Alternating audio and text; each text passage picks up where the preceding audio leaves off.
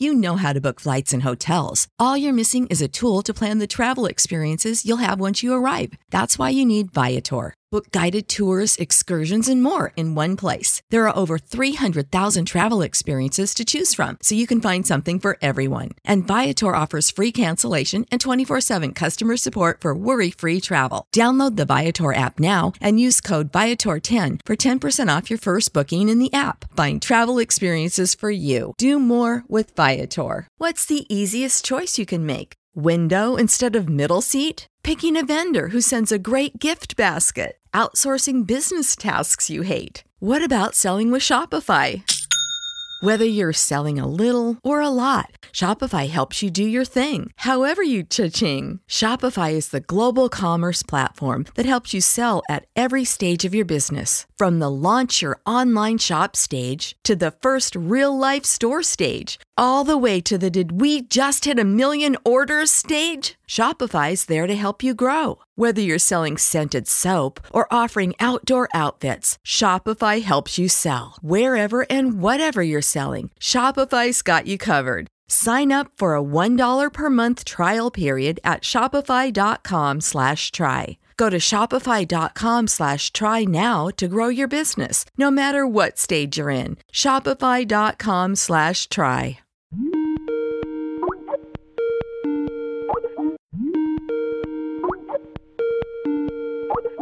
Ciao Marco. Ciao Omar, bentrovati a tutti. Eh, allora come va?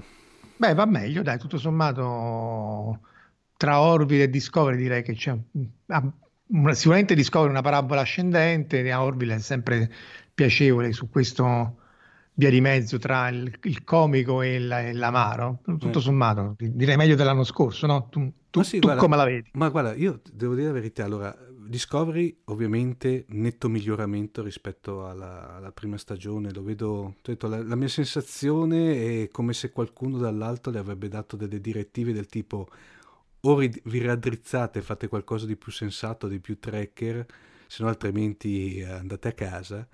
Però devo dire la verità, fino adesso sostanzialmente c'è stato un, beh, non dico notevole, però un buon salto di qualità, secondo sì. me.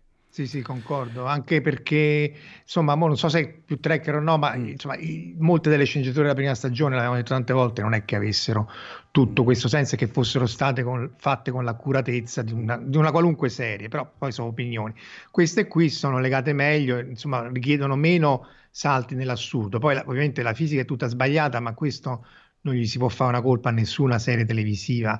Poi c'è da dire che anche Next Generation e se vuoi anche Deep Space Nine e, e Enterprise hanno, ci sì, hanno messo grosso modo no, tre sì, stagioni. Tre stagioni, per cui queste qui diciamo poi col discorso che queste qui sostanzialmente sono delle, sostanzialmente delle miniserie se vuoi perché hanno degli sì. archi narrativi che iniziano e finiscono. Sai? No, ti ho detto, io devo dire la verità, mi sta e, e ovviamente non come alcune serie di, del passato, però mi sta cominciando a prendere come il fatto che non vedo, non vedo l'ora, o quantomeno mi, mi, mi, intriga il fatto che di aspettare la successiva puntata. L'episodio successivo. Sì, questo dell'episodio successivo è vero che ormai Netflix ci ha abituato a quello che poi si faceva scaricando il, tutta la, sì, illegalmente tutta la però è anche vero che secondo me per come funziona il, il, cervello bisognerebbe parlarne con gli amici di Scientificas. Se tu poi ti, ti spari una, una, stagione intera in due giorni, rimane meno uh, sedimentata nel cervello, sì, per così sì. dire. Ma poi, Se invece eh. ma poi Marco, ti ricordi le discussioni che si facevano una volta fra... Ah, beh, io mi ricordo, allora non c'era ancora, se vuoi, internet sviluppato come adesso, perché c'erano ancora le mailing list, ti ricordi, no? Eh, certo, certo. E, e, e, si facevano di quelle discussioni fra una settimana e l'altra de, de, degli episodi, praticamente, de, speculazioni, discussioni, cosa che adesso sì c'è, ma fino a un certo punto. Eh sì, per, al massimo ce la può avere tra la fine stagione e inizio mm. stagione successiva, perché, ecco, anche Game of Thrones c'aveva un po' questo effetto, anche se oramai le ultime stagioni anche lì hanno un po' perso dello, la, la, lo smalto delle prime. Certo, quando esce tutta una stagione insieme eh, è molto carina, però poi rimane forse meno, meno, impressa. Tra l'altro, non so se tu hai visto di Umbrella Academy, mi sa che ne parlavamo no, Eh. No, eh, infatti, me, me, diciamo, nel, quando, quando, ci siamo sentiti l'altro giorno me l'avevi detto, poi dopo non ho avuto sinceramente tempo. L'ho messo nella, nella, nella lista delle, del, di, di, Netflix da vedere, uh, ma com'è che, che mi, mi, dicevi che era... Eh beh, diciamo,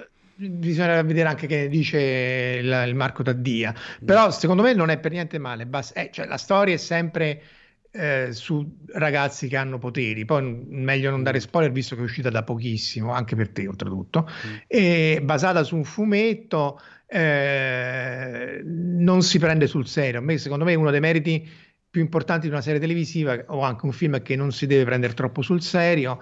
E, ecco, alcune delle, delle dei topos narrativi sono sempre quelli, eh? di nuovo non dico nulla, però insomma sono cose già viste ma declinate eh, a mio modesto avviso in maniera originale e comunque piacevole a vedersi. Quindi se non l'avete vista sta su Netflix, eh, secondo me è consigliata. E poi c'è anche il fumetto che però ancora non ho recuperato perché... Mentre invece quella, quella, che secondo me invece si sta mantenendo su buoni standard è The Orville, eh, che tanto fa l'effetto sì. uh, un pugno e una carezza, perché praticamente sì, sì.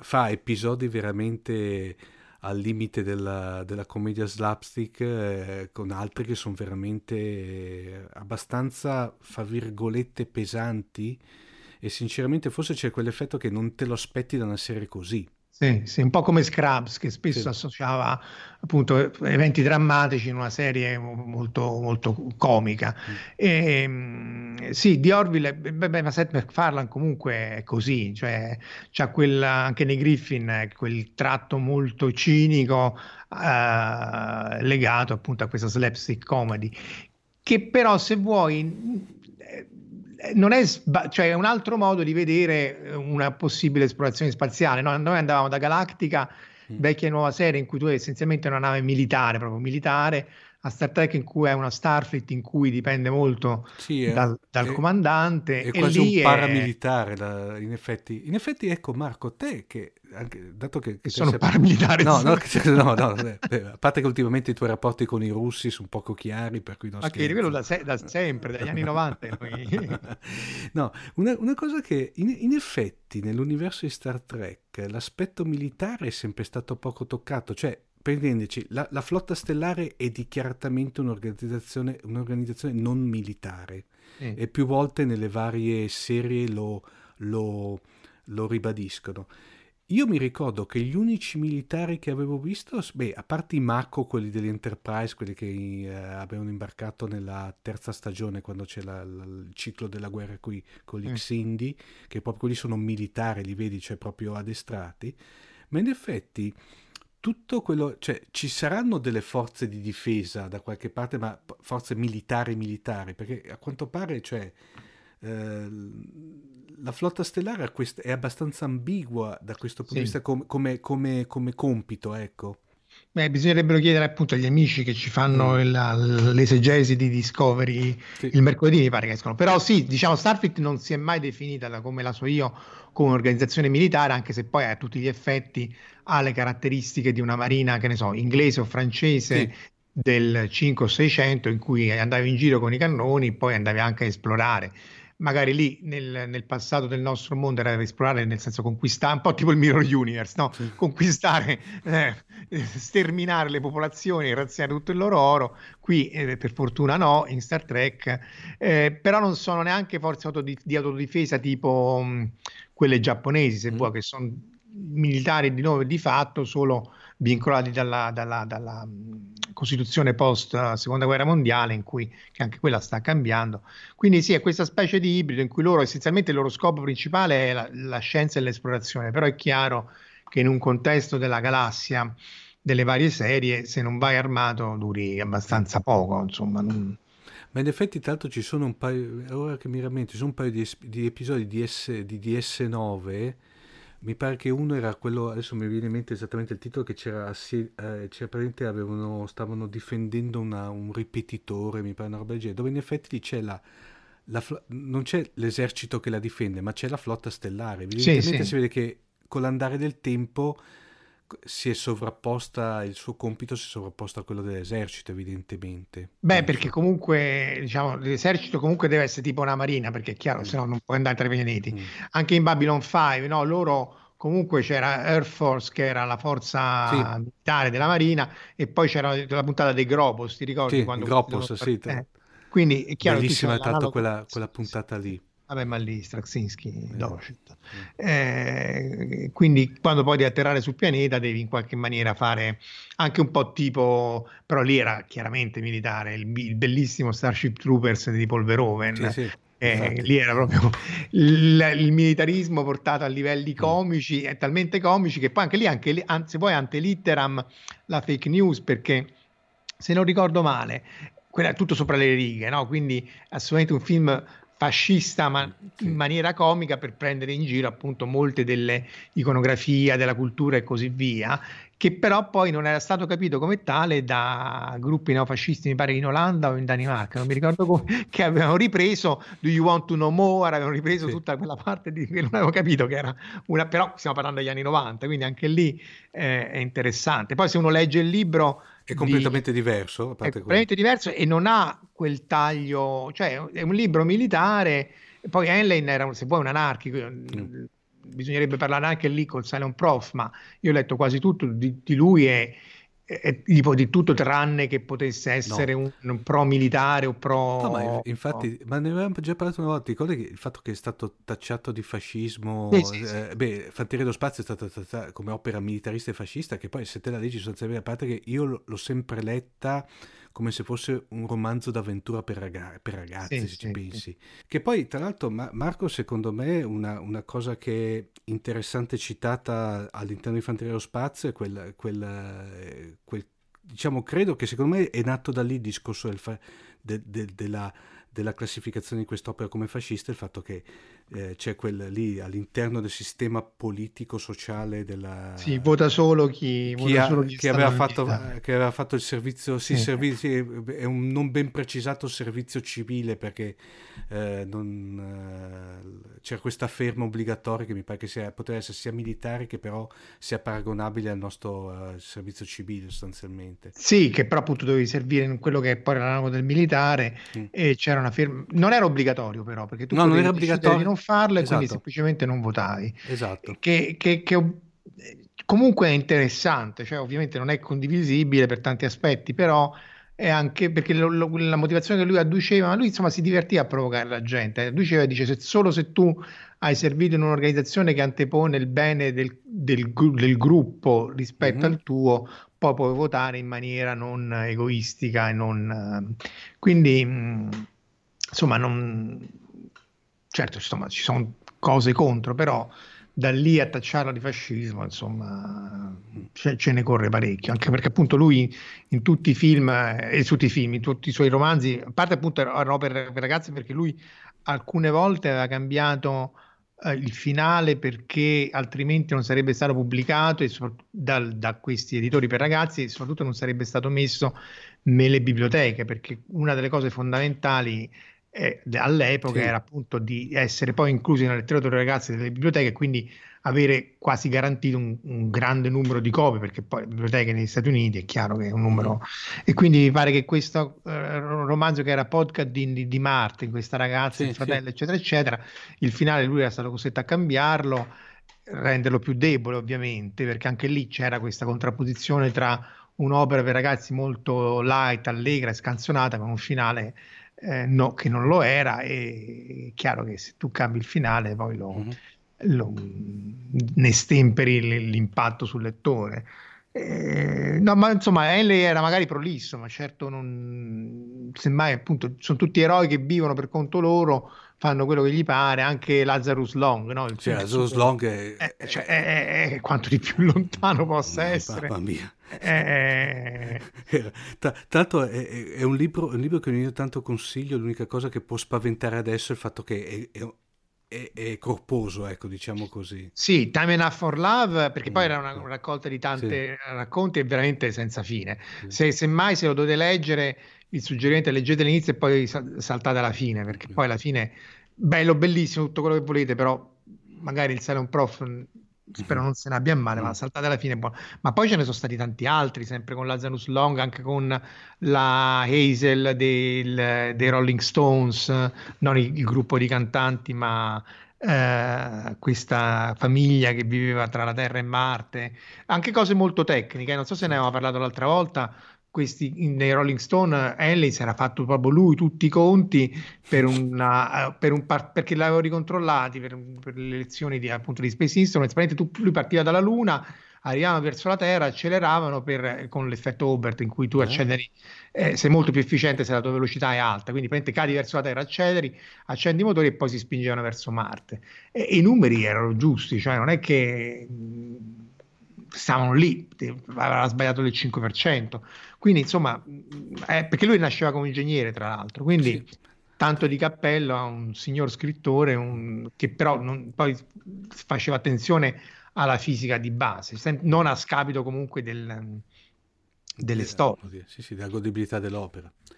Dunque, dopo questa bella, direi a questo punto, Marco, esatto. eh, lanciamo la sigla e parliamo dell'argomento di questa sera. Per sì, dopo dico, questo lungo, lungo preambolo, lo divaghiamo sempre. Esatto, direi sigla. sigla.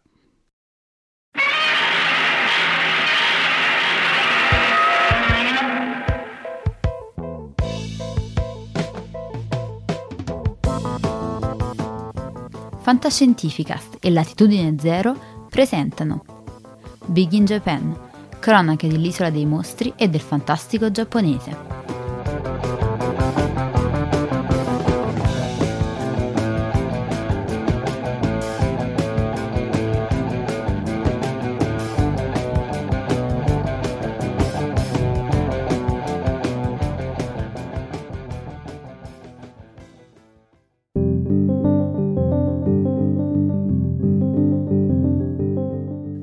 Marco, eh, oggi, stasera, tanto diciamolo, tanto, stasera parliamo di questo film appena uscito.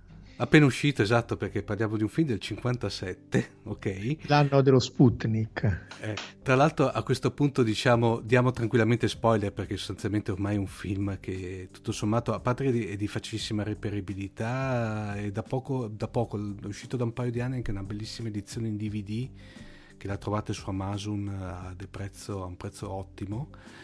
E parliamo dei Misteriani, eh, che eh, come si dice CQ Boygan, giusto? Boygun, sì, Boygun. sì. Esatto, che, che... CQ è la terra, Bo, Boei è difesa e Gun è esercito, quindi esercito di difesa terrestre. Io, io, a suo tempo l'avevo citato come forza di difesa della terra, si può dire? Sì, sì, sì. sì. Una traduzione abbastanza... Qui siete il maestro, per cui non...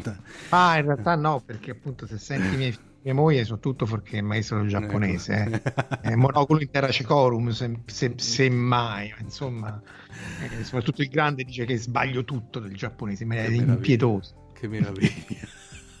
no, ti dicevo, ehm, è un film molto particolare se vuoi Marco, perché a parte che ti ho costretto a guardarlo, per cui praticamente penso Ci che qui... Eh, sì cioè, tutto sommato, eh, ritorniamo a dire, è un film che va visto con gli occhi di uno spettatore del 57, per cui come dirvi, eh, nonostante se volete la, la, la, trama c'è, gli effetti speciali ci sono, ovviamente tenuto conto sempre dell'età.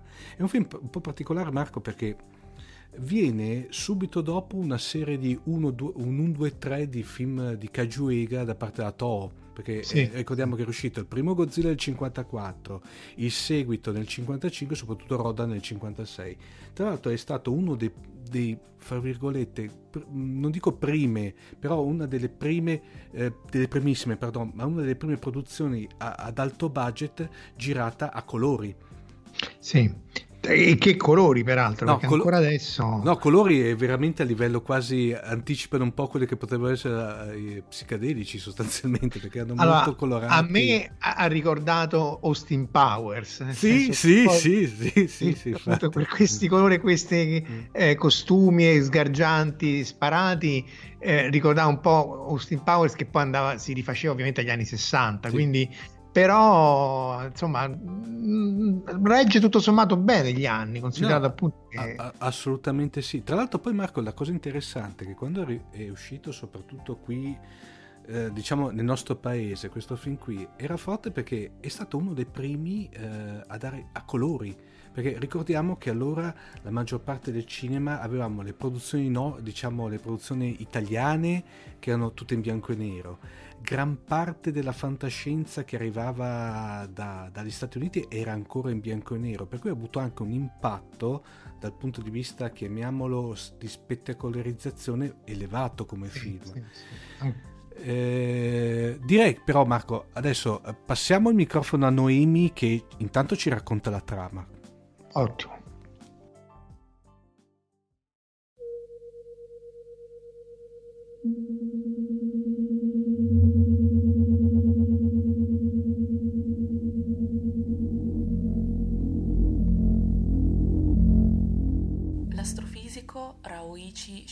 Shiraishi assiste insieme all'amico Joji, interpretato dal celebre Kenji Sahara, a una serie di eventi inquietanti che hanno luogo nel giorno della festa del raccolto.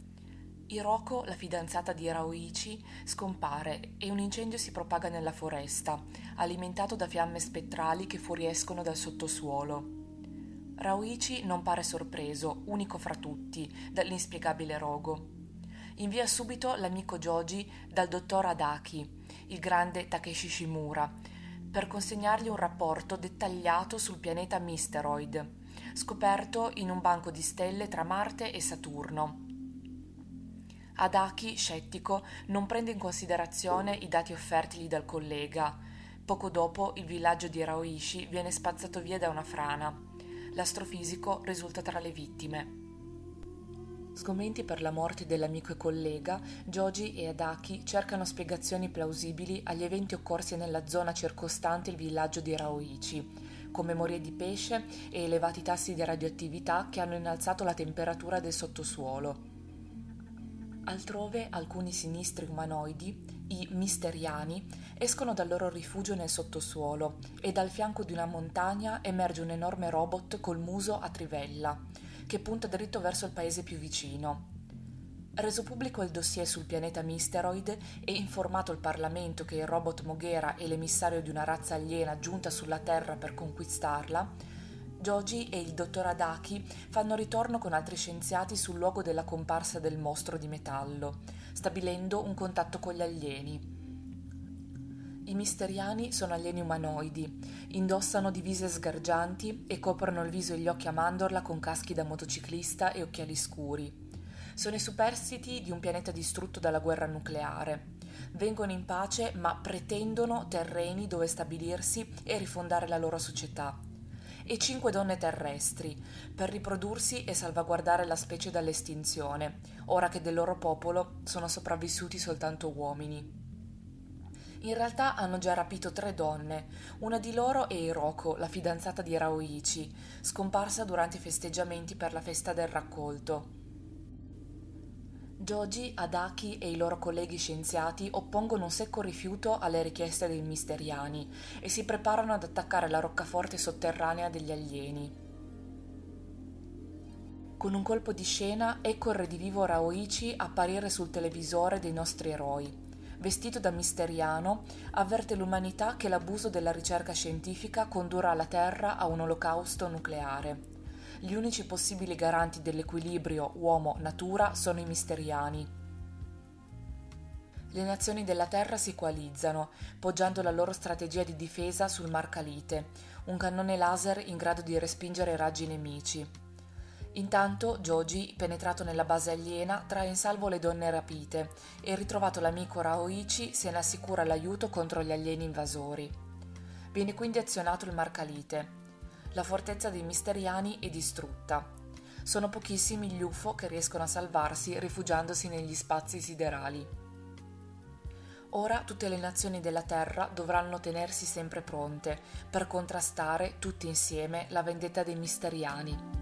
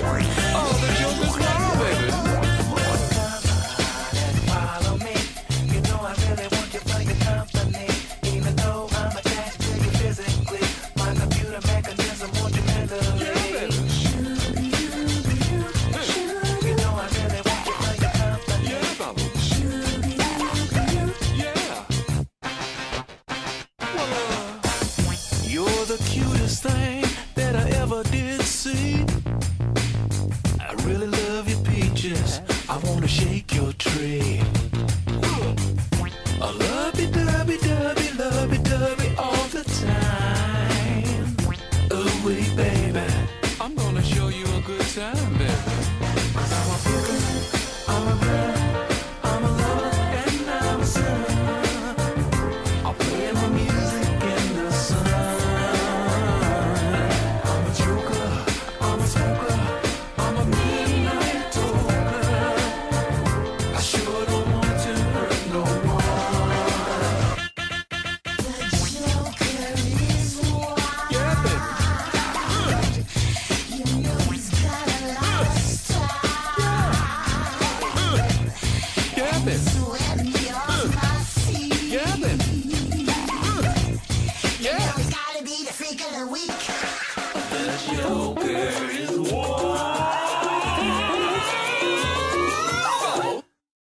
keep talking about me like a low down dog, like a low life dog. They say I'm doing you wrong, doing you wrong, do do do doing you wrong. Well, don't you know? Don't you worry about a thing, mama, pretty don't mama. You worry. Because I'm right here, right here, right here, singing all along. Yeah, baby, you're the cutest thing I ever did see.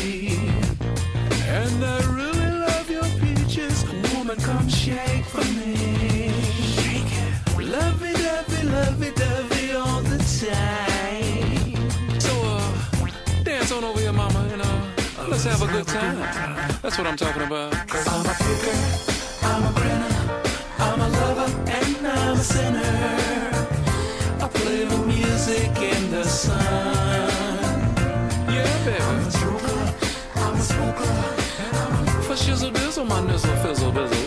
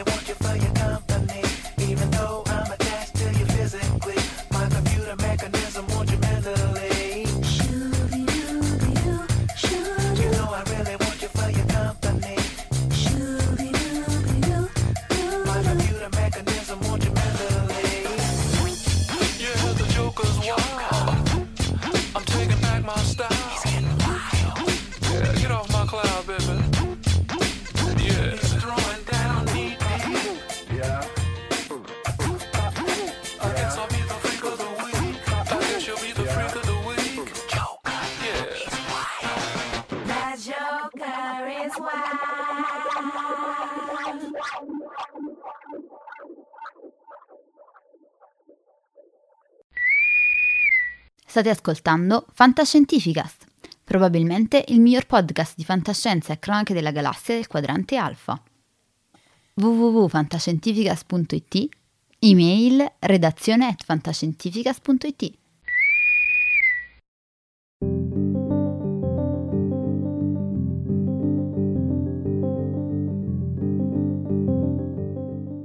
Dunque Marco, te che l'hai visto, diciamo, eh, eh, per compito a casa, come ti è sembrato?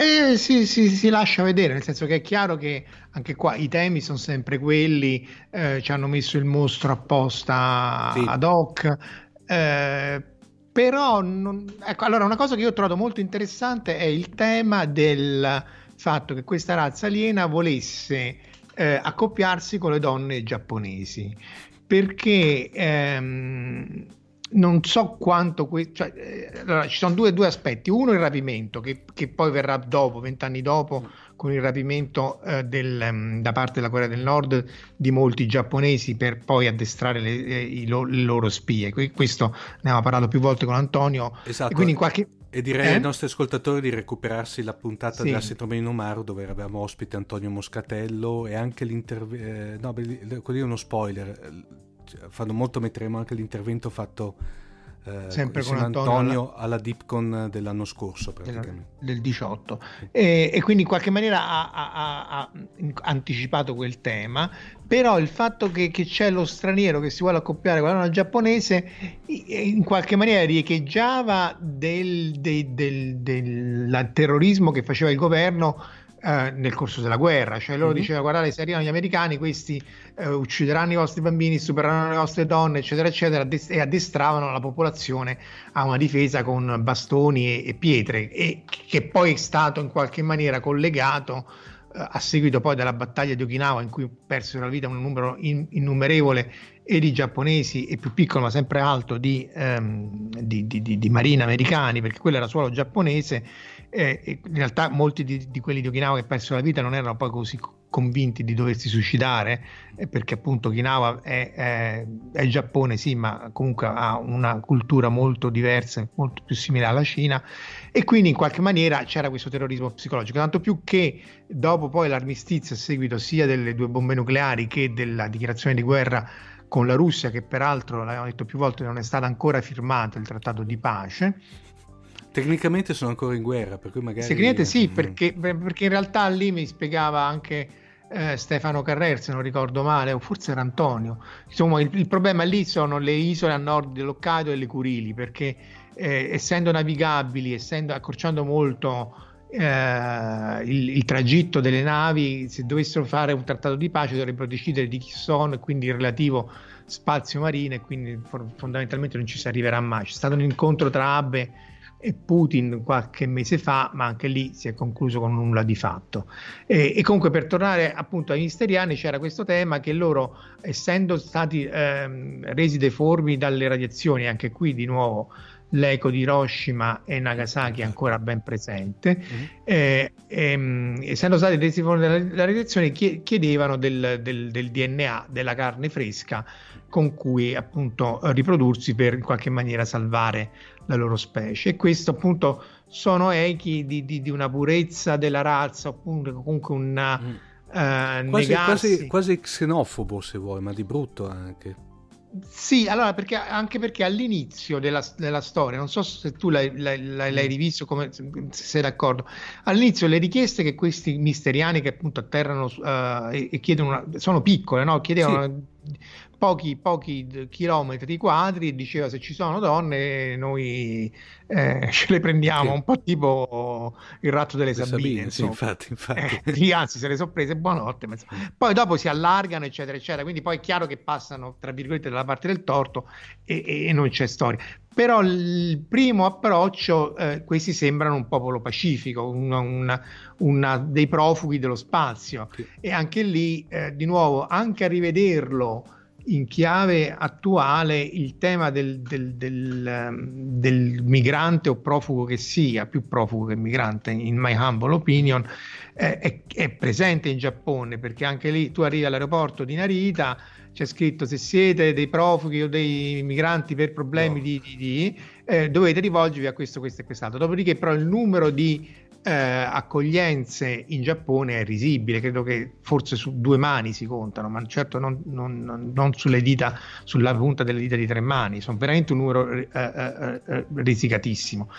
Bisogna anche dire che eh, essendo un'isola la questione è molto diversa e anche un'isola ben più grande come l'Australia eh, ha tutta una politica eh, agghiacciante. Sì, da questo Eh, punto di vista eh, sì, infatti quando, eh, quando, quando sento l'Australia che almeno è sempre stata... Uno se la immagina, sì, sì. esatto, è sempre stata nell'immaginario, ma penso anche tuo, ma- Marco, il Sì. fatto che, come dire, la terra delle libertà, come dire, eh, i più tranquilli, i più democratici, invece da questo punto di vista si, si- si sta dimostrando una fra le più rigide, se vuoi. Sì, loro hanno queste isole in cui ci sono questi campi di internamento di tutti i migranti che vanno lì, vengono messi lì se sono migranti illegali. C'è un fumetto molto bello, andrebbe recuperato, che parla proprio di questo problema. Io ho, ho imparato questa cosa anni fa leggendo proprio questo fumetto. Bisogna cercarlo e metterlo tra le, tra le note.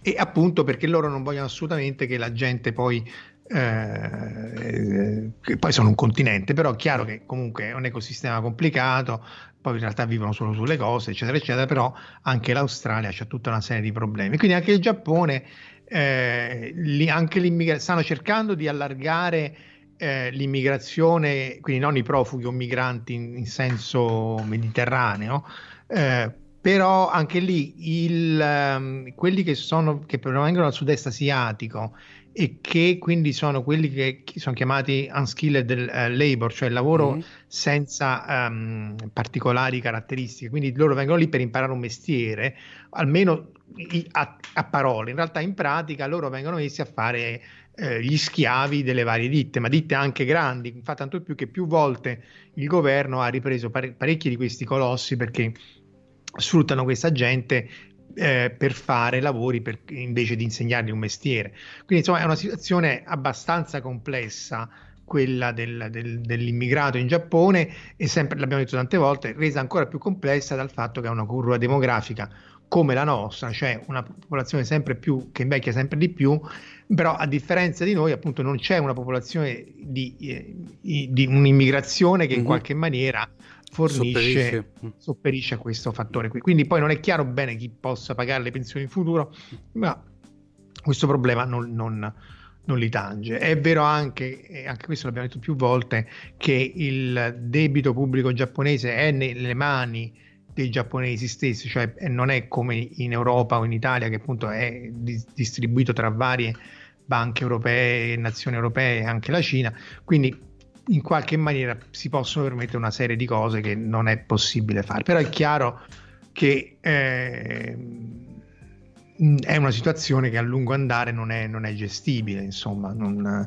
E quindi vedendo questi misteriali del 57, eh, molti di questi temi in realtà risultano ancora attuali a più di 60 anni oramai dalla, dalla sua uscita. Non so se tu l'hai rivisto di recente, come, che impressione ti ha fatto? Ma allora, io devo dire la verità, Marco. Allora, fermo restando che ti ho detto io quando.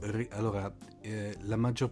I nostri ascoltatori devono sapere, la maggior parte di, di questi film io me li sono visti, fra virgolette, non nel 57, ma nei cosiddetti, chiamiamoli, i cinema, i cinema eh, Parrocchiali, parrocchiali certo, eh, perché certo. lì. Per cui ovviamente là parliamo che io potevo avere intorno a die- 10, 11, 12 anni al massimo, per cui li vedevi ovviamente eh, quando ancora non c'era la fantascienza, quella diciamo alla Star Wars, per cui molto spettacolare. Per noi questa era la fantascienza e allora la vedevi con questo sense of wonder incredibile. Poi me li sono dovuti rivedere, diciamo, più vicino ai nostri, ai nostri eh, giorni per, per problemi proprio di tesi di laurea sostanzialmente e già lì però li vedevi già diversamente. Io adesso me li, devo- me li riguardo quando ovviamente ne parliamo su Fantascientificast, ecco, io cerco sempre di essere, come dirti, il più assettico possibile, eh, nel senso che praticamente è inutile che parliamo di queste opere eh, paragonandole a quelle di adesso, ok? Con tutto ciò che ne deriva Beh, sono altri, altri... altri tempi.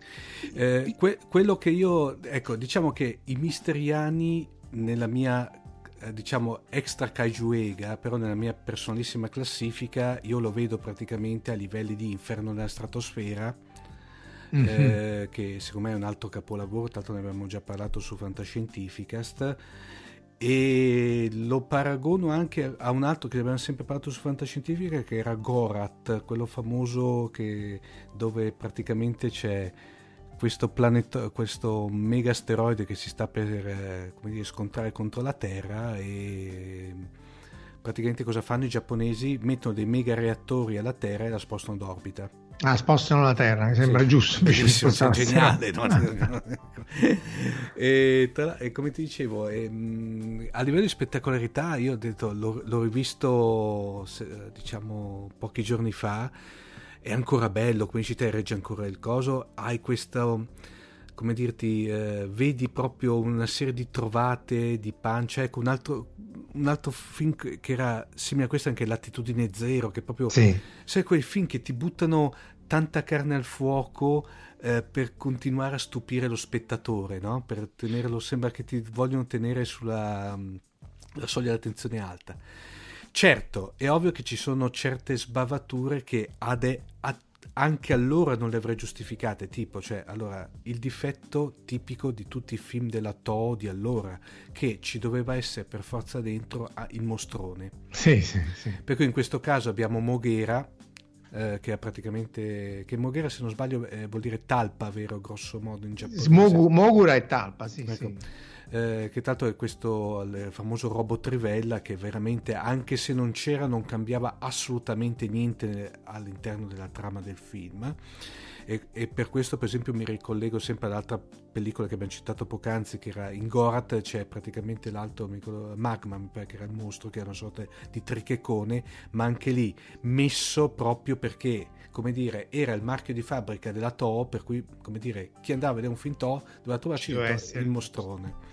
Come la scazzottata finale di Bud Spencer e Terence Esatto, Hill. esatto, bravo. No, oppure eh, mi viene in mente il classico, la, la, classica scena che c'è in tutti i telefilm di Chuck Norris, che lui entra dentro e dice polizia e lo menano. Sì, una del genere. La, eh, poi il, diciamo l'altra invece cosa terrificante, a parte i, i, i, motociclisti truzzi, non so se hai visto questi qui con questi casconi che sì, erano sì. coattissimi, mamma mia, che erano, erano, terrificanti. E poi c'è quella, la scena mitica che a un certo punto, che quando entrano dentro, non so se hai visto, che entrano dentro della, della base, la base, che a un certo punto dicono, eh, dovete sottoporvi, dovete indossare una, un abbigliamento speciale perché c'è una differenza di pressione. Cos'è l'abbigliamento speciale? Un mantellino stile Dracula dei poveri. Sì però colorato bene. Si è colorato bene. Coloratissimo. Ecco. ecco, se queste cose, ecco, diciamo, queste non le giustifico neanche perché non è, non è, come posso dirti Marco, lì proprio sono un buchi di sceneggiatura, cioè se studiavano qualche cosa di più la potevano fare un pochino più credibile, non so se sei d'accordo. Però io questo è una cosa del 57 la perdono, così come per esempio Mutatis Mutandis la perdona un Doctor Who, eh, io ho Tom Baker nel cuore perché ero bambino, quindi eh, è una, se vuoi una fantascienza in caso di Doctor Who più teatrale proprio, quindi gli effetti speciali erano a un livello ancora mm. più basso, ma lì per motivi di budget di una serie mm. televisiva. Qui gli effetti speciali secondo me reggono ancora bene, nel senso che sì. eh, Beh, c'era, detto, vede... c'era, detto, Tsuburaya, eh, che Tsuburaya, era, era, era, era, secondo me nella fase più topica della sua carriera, secondo me. Sì, sì, infatti io vidi una mostra tantissimi anni fa proprio dedicata, fatta da idea che hanno e dedicata a Eiji Tsuburaya, ma ne aveva parlato forse, in cui sì, c'era anche... No, era stato, eh. se non sbaglio, non so se il tuo primo o secondo intervento su Fantascientifica. Eh, sì, sì, sul, partiamo, in, partiamo in un pacco di tempo fa ormai. Mamma mia, lasciamo perdere. e, e, quindi lui era proprio eh, era un, un gran livello tecnologico, insomma, eh, che poi è quello che hanno ha, ha voluto fare nel nuovo Godzilla, cioè non sì. ricorrere solo agli effetti speciali al computer, che peraltro nel nuovo Godzilla hanno fatti anche malaccio, maluccio, sì, sì, eh, no, mentre no. il mostrone nel, nella tutona secondo me regge ancora bene. E anche lì lui lo faceva anche per evitare che si perdessero queste competenze e queste maestranze, no? sono proprio le tipiche maestranze del cinema che appunto in un CG, in, in, nelle serie appunto i vari Kamen Rider o gli Ultraman, poi rischia di perdersi perché è eh, talmente meno Eh, ma lì c'è anche un discorso, Marco, che sulle serie, ovviamente essendo, ba- fra virgolette, con un budget eh, molto ridotto, devono essere più grossolani anche. Sì, però sempre quelli, co- insomma, quelli col costume mm. e, e, con le miniature, insomma, le, la città che viene distrutta dal Godzilla equivalente, reggono ancora abbastanza bene, perché poi alla fine è una sceneggiatura appunto teatrale, per cui tu un, un, minimo di sospensione dell'incredulità c'è, però reggono ancora bene. Questo di Tsuburaya, non, cioè, è chiaro che si vede che sono modellini, però non, non, c'è nulla di molto peggio, per esempio, di uno Star Trek eh, prima, prima, serie, vecchi effetti speciali ovviamente, eh, de, che però è di dieci anni dopo più o meno, perché 57, 67 più o meno stiamo. Quindi eh, dal punto di vista tecnico, sì, la sceneggiatura ha dei buchi, io li perdono perché è chiaro che insomma eh, nel, nel 57 avevamo anche film di fantascienza negli Stati Uniti ben peggiori. Esatto, no, ma su, ecco esatto, tocchiamo questo tasto che tutto sommato anche se noi paragoniamo que, questa produzione giapponese, ma anche a livello di Kajuega, eh, con eh, praticamente con la produzione americana di allora, sostanzialmente secondo me da questo punto di vista erano un filino, super, un filino anzi un po' superiori i giapponesi da questo punto di vista. Beh, perché Come... hanno introdotto tutta una serie di temi che mm, non, insomma, non c'erano in America, o comunque in America era più. Il mostro sicuramente non c'era in generale, sì. no? a meno che non era l'animale gigantesco, sì, il esatto. tarantula, la, esatto. la, formica, però il, il, e, e, poi era una fantascienza più uh, anteguerra per molti aspetti. Del resto, se, il geniale film Plan 9 from Outer Space è del 59, quindi sì. siamo lì.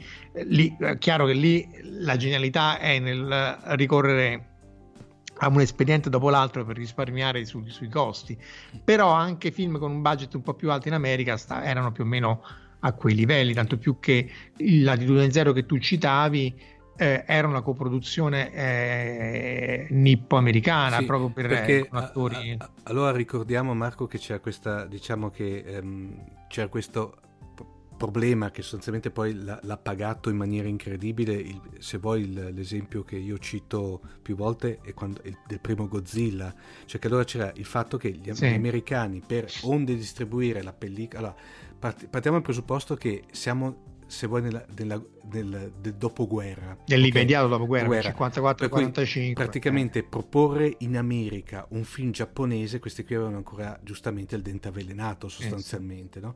Per cui cosa succedeva? Succedeva anche che c'era anche un problema relativo alla distribuzione, per, nel senso che evidentemente i distributori americani ritenevano che le pellicole giapponesi importate così come erano eh, in America non, non, non tiravano, non vendevano, per cui c'è queste cannibalizzazioni certe volte anche non autorizzate delle varie pellicole, eh, sintomatico proprio il, il, Godzilla originale del 54, sì. dove praticamente venivano cannibalizzate, inserite scene eh, recitate da attori americani oppure prese da, altre, da altri film, per cui certe volte la versione proprio si parla letteralmente di due versioni diverse sì. in certi casi. Eh, è ovvio che eh, i Misteriani mi pare di no, perché mi pare che il Misteriani sia stato eh, distribuito così com'è, nel senso che non abbia avuto una, una, una, diciamo una sorta di riedizione di una riedizione americana.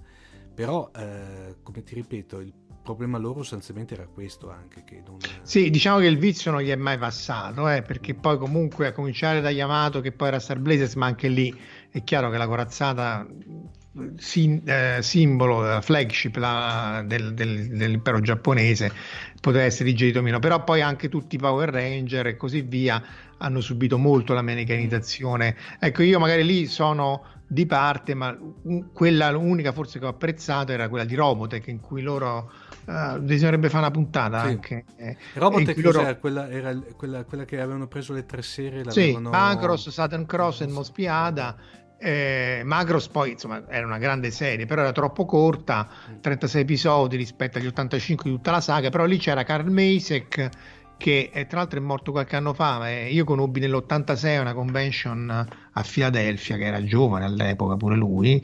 Ehm, è una persona squisita peraltro, appunto molto giovane, poveraccio.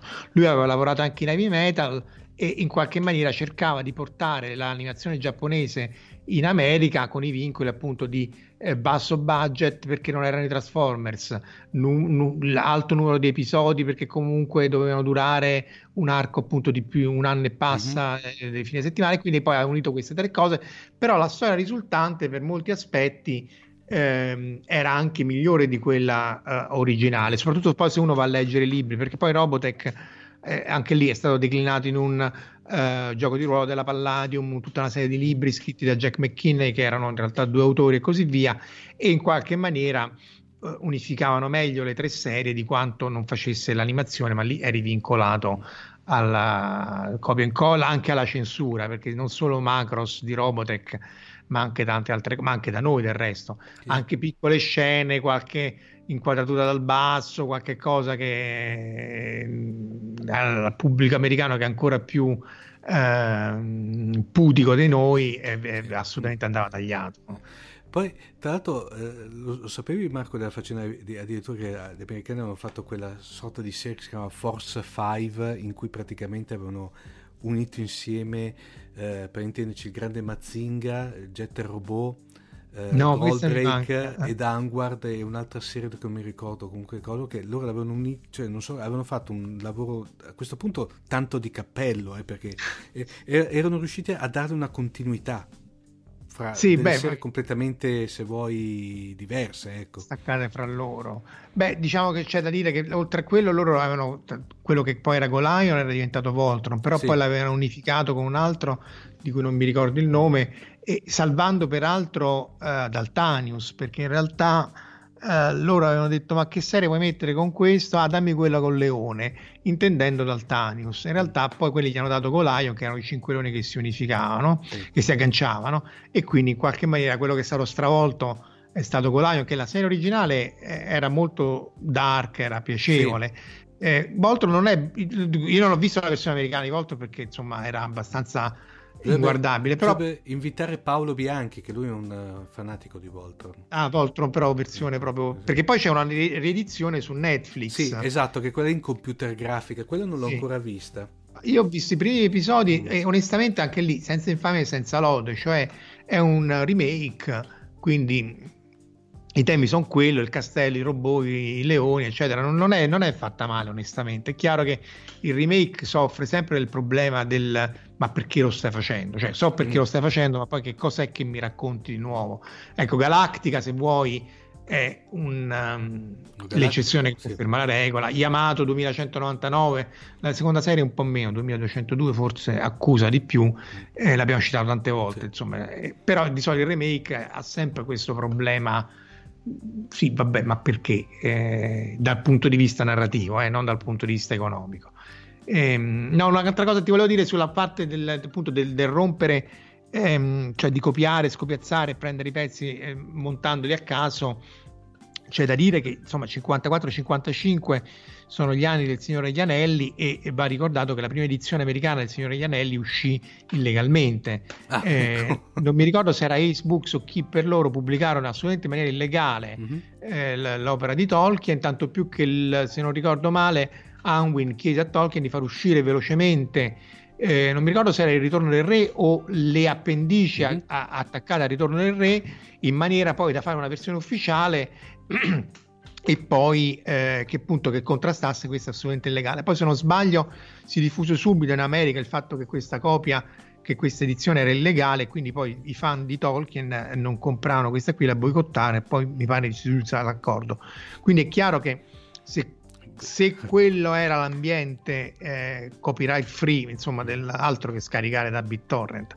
Sì, sì, del, no, no, delle... ma, eh, che poi tra l'altro penso che era solamente a senso unico, perché io sarei stato curioso se i giapponesi facevano una roba del genere con un'opera americana, quelli li, li ribombardavano per, sì, sì, cioè, per cui, ecco.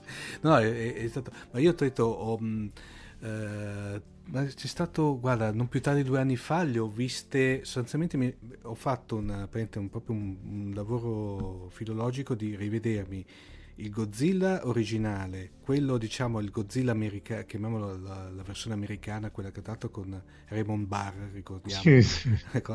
E poi mi sono visto anche la versione quella di, uh, di Luigi Cozzi, il famoso Godzilla per intenderci. Fantastico. Eh, no, ti ho detto, cioè, beh, secondo me detto, l'opera di, di, di, di, Honda, quello del 54, è inarrivabile, cioè praticamente quello secondo me resterà proprio, è, è leggenda, quel, ma, eh, trascende la leggenda, nel senso che praticamente è veramente un'opera fa, eh, fatta, quello americano è veramente sminuito completamente. Invece Marco, una cosa che volevo chiederti, visto che te questo, da questo punto di vista sei l'esperto, una cosa che mi ha colpito, che all'interno diciamo della, de, dei misteriani loro si giustificano che loro arrivano praticamente dal fantomatico quello che il quinto pianeta il quinto pianeta tanto poi sì. mi ricordo che quando ero giova, picco, giovane Dio un po' di anni fa, un po' tanti anni fa ormai, quando ero piccolino, in effetti c'era, alleggiava questa teoria che almeno che la fascia asteroidale, giusto, che c'è fra, fra, Marte, sì. fra Marte, e Giove, in effetti era un, un pianeta che era andato distrutto eh, in una maniera non ben precisata. Sì, ma, sì, ma è, è, quasi così in effetti, mm. nel senso che anche nei Misteriani era stato distrutto a seguito di una, bom- di una guerra nucleare. Fra di loro, tra l'altro, una sorta eh, di guerra civile praticamente. Sì e, e, anche lì appunto ci sono reminiscenze sia della guerra fredda che appunto del bombardamento alla fine della seconda guerra mondiale. E no il, pianeta, diciamo, il quinto pianeta non si è mai formato. Lì ci sono Cerere, Vesta e, e altri planetoti, pianeti minori ma essenzialmente l'ipotesi attuale è che tutta la fascia degli asteroidi cioè tutto il sistema solare era tutta una enorme fascia di asteroidi che poi via via si sono aggregati nei pianeti che conosciamo, Mercurio, mm. Venere, Terra, Marte, Giove, Urano, Nettuno e Plutone, mm. che, che, Plutone è un pianeta, l'abbiamo ricordato anche a, a l'hanno, l'hanno, rielevato? No, e so io che ho questa fissa e anche ah. Andrea Bersani di Scientificast e siamo pronti a fare a botte alla Chuck Norris con chiunque sostenga che, che, che non è così, anche perché appunto lì sul, su Plutone e poi torniamo al quinto pianeta eh, l'ennesima, eh, appunto, è un pianeta sfer- eh, sferoidale, viene chiamato pianeta nano perché una delle critiche che c'erano era che eh, non aveva ripulito la sua orbita dai pianeti, eh, planetoidi simili, mentre mm-hmm. in mhm. realtà uno studio su Science molto recente mostra appunto che in realtà eh, l'orbita di, di, di, Plutone, che pure è molto eccentrica e così via, è, è in realtà ha molti meno eh, corpi minori di quanti eh, ci si aspettasse e quindi di nuovo eh, il suo stato di pianeta nano sarebbe ingiustificato e potrebbe essere chiamato un pianeta a tutti gli effetti. Eh, per tornare al quinto pianeta, appunto, non si è mai formato, cioè probabilmente non è che è andato distrutto, ma le perturbazioni gravitazionali di, di, di Giove che è un gigante gassoso, quindi molto più grande di Marte, della Terra e di tutta la massa della, della fascia asteroidale, hanno fatto sì che quello non riuscisse mai ad, adden- ad addensarsi e innescare un processo appunto a cascata in cui poi eh, si potesse creare il pianeta. Anche perché Giove, gli ultimi studi fanno se- eh, sembrare che eh, fosse prima eh, lontano, come orbita molto più lontano di dove è adesso, adesso è 5 unità astronomiche, cioè 5 volte a distanza Terra-Sole, eh, cioè 148-149 milioni di, di, chilometri. Dietro l'angolo. Eh sì, beh, vabbè, se Astronomicamente vuoi, parlando, sì. Rispetto al sistema solare è anche lontano, rispetto appunto a qualunque altra cosa eh, dietro l'angolo, però eh, appunto lui fosse andato anche più vicino come orbita, e, e, avesse spazzato notevolmente tutto il sistema solare da tutta una serie di asteroidi, non quelli della fascia appunto rimasta, ma in generale da quelli, eh, i famosi eh, asteroidi di, a livello estinzione, quello dei dinosauri e così via. Quindi appunto anche lì ne abbiamo parlato più volte a Scientificast, l'ipotesi è che il sistema solare nostro sia un, un, un sistema molto peculiare, perché appunto c'è Giove che ha cambiato l'orbita nel corso delle centinaia di milioni di anni all'inizio della formazione del sistema solare e ha ripulito il sistema solare dalla maggior parte degli asteroidi che potrebbero distruggere le, eh, la vita. Eh, abbiamo la Terra che è un sistema Terra-Luna molto peculiare perché la massa della Luna è simile a quella della Terra, cioè la gravità è solo un sesto, ma insomma è un po' come di nuovo il sistema Plutone-Caronte che sono uh, di masse compatibili e quindi la Luna in qualche maniera ha fatto da, da, scudo a tutti gli asteroidi che di nuovo potevano risurgere la vita sulla Terra, uh, ha contribuito con le maree, quindi passaggio dalla vita marina a quella anfibia e poi terrestre, e poi la Terra ehm, ha, ha, anche probabilmente molta dell'acqua della Terra è contenuta nel mantello, quindi eh, ti ricordi Waterworld? No, insomma, sì, sì. era abbastanza un filmaccio, però non, non brutto. Non è male, cioè eh. tutto sommato a rivederlo, eh. a rivederlo dopo non è terribile, insomma. The Postman, secondo me, accusa molto di più di, appunto, sì, di sì. americanismo. E però, insomma, Waterworld, questo pianeta, non, perché se sciogli tutti i ghiacci non è che tutta la Terra finisce sott'acqua, però se per qualche meccanismo l'acqua nel, nel, nel mantello potesse eh, essere, che bloccata nelle rocce del mantello, potesse essere liberata, tu avresti appunto il mondo alla Waterworld, perché anche lì non è per niente ovvio che tu hai un sistema planetario con dell'acqua che è quel tanto d'acqua che basta per avere un terzo di continenti e due terzi di mare, eh, cioè o ce, o ce n'hai zero tipo Marte o ce n'hai poca o ce n'hai talmente tanta che è tutto sommerso, invece noi abbiamo quel tanto che basta eh, per avere una via di mezzo e quindi avere la vita. E, e, e quindi queste sono tutte cose che messe insieme insomma fanno pensare che la vita sulla Terra sia un evento più raro di quanto si possa mm, pensare. Sì. Eh, e quindi il quinto pianeta appunto non è andato distrutto ma ehm, non si è mai formato e ci sono appunto eh, Cerere, Vesta, li citavo prima, gli altri due non me, non me ne ricordo quali sono. Che sono, eh, cioè, sono grossi. Cioè... Quattro, sì, sì, sono, sono, sono, più grandi. Cerere tra l'altro è stato scoperto da Piazzi che era un era italiano, era un, un, un sacerdote italiano che era osservato per primo questo, l'aveva chiamato pianeta, però appunto poi in realtà è più un pianeta nano perché appunto ha una serie di caratteristiche, quella principale che non ha ripulito la sua orbita, cioè non è abbastanza grande da assorbire tutti gli asteroidi. Tra, tra l'altro Marco, se, se, non ricordo male, in effetti poi eh, erano stati fatti dei, dei, calcoli che, come dire, se questo ipotetico pianeta si fosse consolidato, non era poi enorme tra l'altro. No, no, di fatti appunto la massa è relativamente di tutta la fascia asteroidale mm. è, è relativamente piccola Uh, però anche lì si va da Mercurio che è un pianeta abbastanza piccolo, anche Marte mm. eh, è una metà della Terra, cioè sono quelli rocciosi, quindi sì, anche sui pianeti rocciosi puoi avere un po' tutte le grandezze. Ecco, quello che magari è, è criticabile è che nel, nelle pur bellissime osservazioni dei pianeti eh, extrasolari, quando vengono per necessità pubblicizzati eh, sui giornali o in, in, televisione è sempre ah quella è un aggettivo a piacere terra grande calda fredda quello che ti pare però è sempre una terra con un aggettivo vero, eh, e, e, e, quindi vabbè però insomma eh, lì appunto la, la, cosa importante è capire eh, se i sistemi eh, di osservazione futuri riusciranno a, a, a carpire segnali eh, artificiali cioè di magari gas di scarico oppure mm, peculiarità che ti fanno capire che c'è la vita su questi altri pianeti. Poi non ci puoi arrivare, ma è chiaro che eh, mm. sarebbe una, una, scoperta incredibile.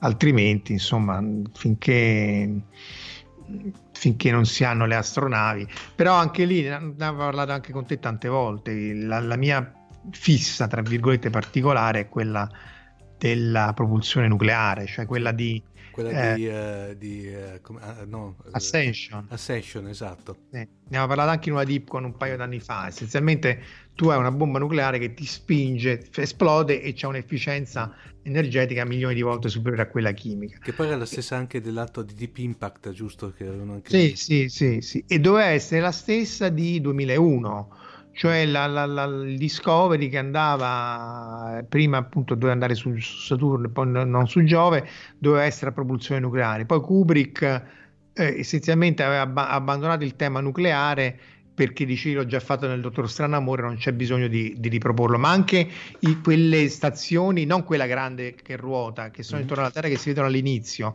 in realtà erano stazioni di missilistica, erano stazioni di missili nucleari e quindi era un po' il tema che poi si riprende meglio in 2010, no? Sì. Cioè c'erano queste stazioni armate, due, due schieramenti contrapposti avevano militarizzato lo spazio, cosa che da noi per fortuna non è avvenuta e, e, quindi in questo contesto loro lanciano questa astronave a propulsione nucleare verso il, il monolite. E poi il, il, anche qui, spoiler, se non avete visto 2001, ma insomma...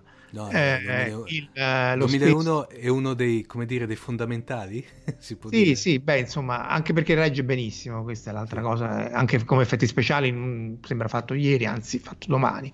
E, e appunto il, il- il Bauman che eh, ritorna la nel libro di Clark, la prima cosa che dice, ah, ci sono queste piattaforme, gli davano fastidio e essenzialmente le, le disintegra senza neanche eh, sforzarsi troppo. Eh, visto che siamo finiti nei nostri divagari a parlare di 2001, c'è da dire che su YouTube, mettiamolo tra i link, c'è questo, lo spiegone di Kubrick a questo giapponese del finale, cioè in cui gli racconta che appunto, in realtà se leggi il libro si capisce, ma insomma dice questo qui, Bowman viene preso dagli alieni, gli alieni lo mettono in una specie di zoo, per quello c'era tutta quella architettura, arre- arredamento molto peculiare che poi cambia nei momenti in cui- perché in realtà non sanno esattamente bene come metterlo e così via e poi dopodiché lui eh, quando muore rinasce come eh, appunto Space Child come bambino spaziale la, la logica evoluzione dopo cioè lo stesso salto che aveva fatto la scimmia col, con l'osso quando parlò Zarathustra insomma all'inizio del film e quindi c'è questo spiegone di Kubrick che è stato recuperato di, di recente Eh, appunto leggendo il libro che merita decisamente eh, si capisce però sentirlo sempre dalla voce del maestro Eh beh, è un'altra cosa, eh. sì, sì, sì. insomma Kubrick eh, 2001 rimane No, diciamo è- cose ovvie È un, è un fondamentale. Tanto poi, eh, Marco, te hai avuto l'occasione di rivederlo quando l'hanno riproposto da poco eh, al cinema al no cinema purtroppo- in formato eh, Sì, sì, mamma mia, rimasterizzato, eh. Mamma mia, no, cioè, ancora adesso eh, è, è da vedere. Cioè, secondo me è uno di quei film eterni, se vuoi, cioè, è, brut- Sì. è proprio dall'idea. Beh, anche il tema, eh, perché comunque il, te- il tema che lui tocca poi è il classico tema, ma qui se vuoi il monolito, monolite eh, è quello che per il Giappone faceva Godzilla il mostrone, cioè eh, in qualche maniera lì è un oggetto più astratto che però simboleggia il divino, simboleggia eh, il qualcosa che va al di là del- dell'uomo contro cui l'uomo poi nulla può. E nel caso del Giappone il, il mostrone, peraltro radioattivo, e quindi anche lì sempre la bomba ritorna, è qualcosa in cui tu poi l'uomo, sì, poi alla fine per motivi di scena lo devi sconfiggere, però eh, non è per niente ovvio che tu possa fare nulla contro eh, la- o anche la catastrofe naturale, se vuoi, perché poi il Giappone, come ben sappiamo, accende un po' tutti gli special delle, delle catastrofi. eh, Tra, pu- purtroppo eh, uno scherza perché siamo degli idioti, no? Eh, tra terremoti, tsunami, eccetera, eccetera, eh, eh, insomma, è un, è un paese molto martoriato. Ehm, e quindi in qualche maniera il Godzilla radioattivo, il mostro contro cui poi l'uomo è, null- è impotente, eh, si riallaccia anche alla nostra mitologia degli dei dell'Olimpo che, che- che poi giocano con, i- con i mortali. Quindi, insomma, come dicevi tu, è, preso, è colto molto meglio nelle versioni giapponesi e, e trasposto meno in quella la maestosità del mostro. Poi magari si tramuta nel robot, nel cartone animato, appunto, tu citavi Mazinga, Goldrake e così via, però l'idea è sempre quello, il colosso, che, il colosso di Rodi, se vuoi. Sì, infatti. Marco, invece te, co- eh, quel- a un certo punto c'è quella, be- quella scena in cui cioè, i nostri eroi eh, entrano con il mantellino nella, ba- base dei Misteriani. L'hai vista quella scena che praticamente sembra presa veramente di- di- di- dalla macchina dei Krell del pianeta proibito? Sì, sì, diciamo che una volta eh, allora, onestamente non me ne ero accorto, tu me l'hai fatto notare e sì, c'è in qualche maniera quella ci sono molti aspetti simili del, di, che anno era il pianeta proibito? Era, Nel era 56, l'anno prima. 56, quindi potrebbe essere che si sono in qualche maniera eh, ispirati. Il pianeta proibito, peraltro, vabbè, a parte il Leslie Nielsen che fa il serio, ehm, merita solo per quello, perché appunto fa il capitano, fa il capitano Kirk Mamma essenzialmente, antelittera. a- altro film, an- anche, anche quello, cioè, quello, eh, quello lì ogni tanto me lo metto su quando sono giù di corda, ma non perché mi... perché secondo me è un, è un film anche lì è stupendo se ci pensi Marco, Sì, cioè, sì, è sì. fatto Beh, veramente... È fatto molto bene, anche lì effetti speciali notevoli, anche molti degli effetti speciali disegnati a mano con tecniche del rodovetro tipo cartone animato, però lì è la tempesta di Shakespeare, cioè l'hanno detto Sì, tanti. esatto, esatto. E esatto. quindi è chiaro che se tu dici io traspongo un'opera de- immortale come quelle del Bardo, insomma, non dico ti piace vincere facile perché sei Eh. bravo che ti poni il problema di andare ad attingere a- ai grandi, insomma. Quindi, eh, però anche quello è un, è un film che, che regge bene. Certo, c'è il robottone che Mhm. adesso fa un po' sorridere, però neanche troppo, tutto sommato. Ancora lì, spoiler, se non l'avete visto, c'è l'ambiguità se poi il robot è il cattivo e così via. Insomma, ci sono tutta una serie di aspetti che se non l'avete visto, secondo me ancora reggono. I tempi sono dilatati, è chiaro, Esatto. questo qualunque cosa ha dei tempi... No, rispetto a, diciamo, ai Fast and Furious attuali, Sì. praticamente non sono, cioè, sono lenti, ecco, lenti, ma perché eh, sono eh, anche lì bisogna vederli con gli occhi te- del tempo, cioè non possiamo vederli con gli occhi di adesso. Tra l'altro, lo sai che i Krell sono recentemente tornati in auge? eh? Non so se lo sapevi questo. No, no, no, no. Ah, interessante. Allora, allora, sui Krell è stato perché sono tornati in auge? Perché allora. eh, sai che a un certo punto del film del pianeta proibito c'era il dottore, adesso non mi ricordo più come si chiamava, che eh, fa il, sentire padre de- il padre della figlia. il padre della figlia, Eh. esatto, il pa- chiamiamolo quello, quello che diceva che eh, apparentemente si era auto amplificato le capacità mentali, sì. eccetera, eccetera. Che a un certo punto me- mette con una sorta di eh, eh, USB key, eh, di chiavetta USB antelitteram da mettere dentro, fa questo è un esempio di musica Krell. E parte praticamente questa ehm, tanto colonna sonora che era fatta con i primi sintetizzatori Mm, mm, mm, musica elettronica. A un certo punto, questo cosa è successo? A metà degli anni 90 c'è stato un tizio che in America ha fondato una società di impianti hi-fi ad alta, diciamo, di quelli ad, ad- diciamo, a- ad alte Di band performance, fascia mm. fascia molto alta, che si chiama Krell, Ah, proprio perché si è ispirato sostanzialmente al film. Eh, Ah, è un- è una cosa di fratelli. E perché è venuta fuori eh, recentemente? Perché la- la- il gruppo Hyundai sostanzialmente ha acquistato la Krell Ah, ah. sbattendo un pacco di milioni di dollari sul tavolo perché aveva bisogno di qualcuno che le fornisse le, le- le casse per le automobili. Ah, cioè loro vendono le casse. Ah, Sì. interessante. Hanno Ah, fatto- praticamente loro, eh, loro collaboravano già con la, con la Hyundai, soprattutto negli Stati Uniti, per fornire, sai, sui prodotti, eh, sulle Hyundai, quelli di fascia alta, gli impianti stereo un po' più... Mm, mm, mm, mm. Allora, a un certo punto la Hyundai ha detto, perfetto, va bene, ci andate bene, vi compriamo praticamente. E hanno comprato la... la cre- praticamente la questo anche perché tra l'altro poi c'era il problema non so se adesso che ehm, eh, la Hyundai prima utilizzava gli impianti JBL la JBL adesso è di proprietà della Samsung Ah, la, ah, ah, la ah. Samsung fa anche che non sono vendute qui in Italia automobili per cui c'è anche un discorso praticamente di concorrenza di, Sì, sì, Ecco. un, un po' come quando la Fiat si è comprata la Ferrari o la Alfa Romeo se non sbaglio. Ehm, no, questi- tutti questi aspetti mi, mi mancavano No, no, completamente. beh, Diciamo e, e guarda che questione un paio di giorni fa infatti è venuto fuori la cosa io avevo fatto uno più uno perché eh, mi ricordavo que- del tizio che aveva fondato la società ispirandosi ai Krell del film no? proprio eh, è venuto fuori questa qui che eh, sai eh, ovviamente la notizia era la classica notizia economica per cui non era, c'erano di tutta questa dietrologia per cui non eh, ho detto no è interessante questa cosa qui Eh, invece ehm, tutto sommato Marco lo promuoviamo tutto sommato Sì, sì, sì, assolutamente, a pieni voti. Comunque, come un'opera del 57 eh, è promossa. Cioè, allora, diciamo, parlare di un'opera del 57 vuol dire che già in qualche maniera è sopravvissuta a 60 anni, no? Quindi anche che tu ne parli male vuol dire che qualcosa eh, c'è. E questo non, non è assolutamente. non- ha, appunto, ha dei punti deboli e certo farlo vedere adesso ti fa sorridere, però ehm, è su queste basi che si è poi fondata la storia del cinema giapponese, insomma, eh, tutta l'evoluzione del, del, appunto che ha portato al robot, ai cartoni animati, eccetera, eccetera, ha, le sue radici in, in, questi, in, questi, aspetti qui.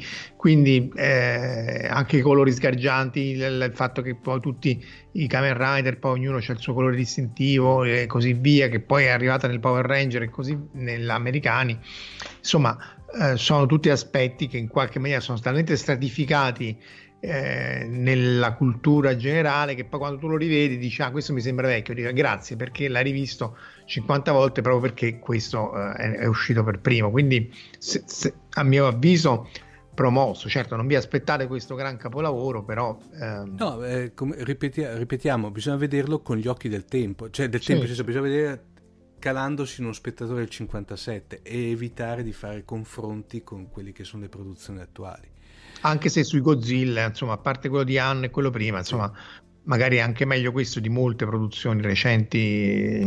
Sicuramente. Tanto, tanto hai visto che, eh, tra l'altro, cos'è stato? L'hanno eh, tra- trasmesso da poco sulla Rai addirittura il Godzilla sì. di Anno. Però fatto... hanno tagliato il finale. Hanno, ecco, questo non lo sapevo. Perché io non cioè, lo... hanno tagliato le, i, i, titoli di coda, perché se non ricordo male, lui eh, dopo i titoli di coda si vede qualcosa sulla coda del mostro. Sì, no? e, eh, e, lì non diamo, non diamo spoiler perché è abbastanza eh, no. recente, però si vede qualcosa sulla coda del mostro, eh, il mostro che tutti speravamo in un qualche cosa che poi dopo ci hanno ta- come dire, tagliato le ali della fantasia perché hanno annunciato che non faranno, non faranno un seguito. seguito. Però guarda, secondo me è anche meglio eh, perché sì.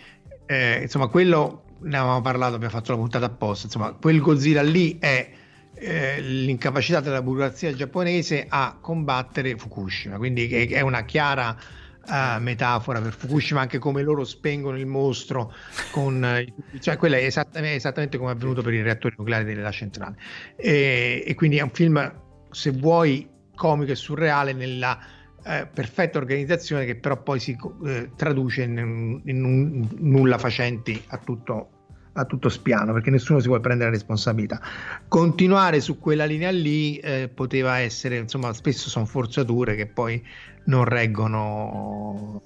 Poi Anno dovrebbe fare prima o poi se, eh, il quarto episodio di Evangelion della ri, ri, ri, riedizione. No, beh, guarda, ogni volta sembra che ci li faccia penare. Poi De Botto esce, no? Praticamente. Poi, eh, ormai fa le release, ha più release Evangelion che non uh, Windows a momenti. Caspita, non... Sì, beh, però insomma anche lì eh, lui che è un troll geniale, ma ne avevamo parlato, insomma, l'ha messa come che siano istanze che si ripetono dello stesso mondo, cioè non è che io ti faccio la release perché eh, voglio venderla e basta, ma perché in realtà c'è un qualche ciclicità in questi eventi che si ripetono simili tra loro ma differenti che è, se vuoi, è geniale come meta presa in giro, insomma, da quel sì. punto di vista.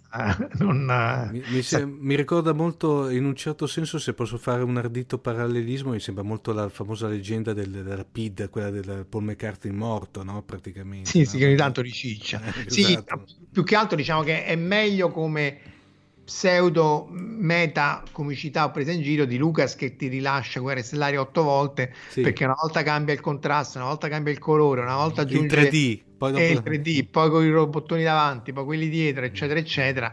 A, insomma, eh, posso capire le scene tagliate, ma insomma, almeno qui c'è un minimo tentativo di costrutto in più eh, anche se io sono pronto a scommettere con te, con chiunque dei nostri ascoltatori, che poi lui da buon troll il finale che dirà essere quello definitivo era quello fatto con i pezzi di cartone, sì. il non finale della serie, perché se che, non altro che, dice... che, secondo me nella, nella, sua posticità, posticità nel senso po, eh, posticcio, posticità, no? era, era, il più geniale di tutti se ci pensi. Sì, perché poi appunto dopo vent'anni eccetera, alla fine è chiaro che quello era il, il punto, il tema fondamentale era di questo Shinji insopportabile sì. no, no, che... come si rapporta alla, al mondo esterno. Quindi... Proprio, eh, sembra, io mi immaginavo che da un momento all'altro ci sei anno dallo schermo dicendo oh ragazzi vi ho preso, perdonatemi il fantasismo, eh, vi ho preso per il culo fino adesso, questa era la vera storia sostanzialmente, non era anche... Ah, per... io, ripeto, sono pronto a scommettere che sarà così, poi vedremo perché lui... È insomma è chiaro che anche lì, ma questo è per un argomento per un'altra puntata, se uno vuole andare a cercare il, ehm, il successore di Miyazaki come impatto sì. sull'immaginario collettivo giapponese e così via c'è lui. Adesso poi è uscito Makoto Shinkai che è anche molto bravo e molto modesto, ma non ancora arriva. È bravo nelle storie d'amore, quindi Mhm. bello sì, ma mh, per i miei gusti, insomma, ci vuole l'astronave, eh, però De Gustibus, però eh, eh, riesce a cogliere bene questi aspetti. Però ancora eh, eh, Your Name, che tra l'altro sta anche su Netflix, Sì. è molto molto carino, ma è ancora lontano dai picchi di... Lo ammette anche lui stesso, eh, perché poi lui è molto modesto, Shinkai, lontano dai picchi sia di Miyazaki che, Han- che Hanno, che eh, insomma lo stile di Hanno può essere discutibile, però è chiaro che Evangelion ha fatto No, eh, la storia del- dell'animazione, nel bene e nel male. Eh, Marco, invece, eh, hai- avevi no- tempo fa era venuto fuori questo, non so se a questo punto era una notizia o no, che si invece stava Gamera, per cui praticamente la, Sì. il- la gemella separata dalla nascita di Godzilla, secondo me, Sì, sì. eh, doveva ritornare, ma a questo punto era, una- non dico una fake news, però praticamente una notizia... Non lo so, non, eh, non- non- io non ho avuto notizie, bisognerebbe chiedere forse a Levorini che, che è sempre informatissimo.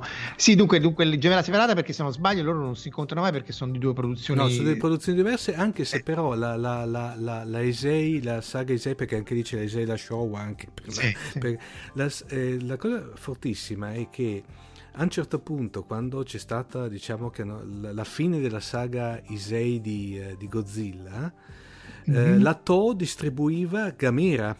Ah, ah, ah, ah. praticamente c'è questa, chiamiamola... Però sinergia. nella distribuzione, non sì, nella... No, no, realizzazione non sono, una era la Da- Daei e poi è diventata Shin Daei, la nuova Daei perché praticamente era fallita la vecchia Daei, però erano proprio due cose. C'erano state de- delle voci, ma sono sempre rimaste voci di un possibile chiama- che poi era, era tipo il Godzilla contro Gamera o era un team up dei due, dei due kaiju, però come ti ripeto Marco, parliamo sempre di, secondo me erano spe- speculazioni di fan. Non, Mm, mm, mm. Un po' tipo un Superman con gli X-Men o un Batman. eh, Sì, esatto. Ragno, sì, Anche sì. perché lì la tipologia dei, dei due mostroni sostanzialmente era completamente diversa. Perché Godzilla, ok, tranne ovviamente la deriva che ha avuto la, la Showa nella parte finale, però era nato serio sostanzialmente Sì. e dopo ha, è- diciamo, ha avuto la, la virazione, eh, è stato virato verso più un qualcosa più dedicato ai bambini. Però dopo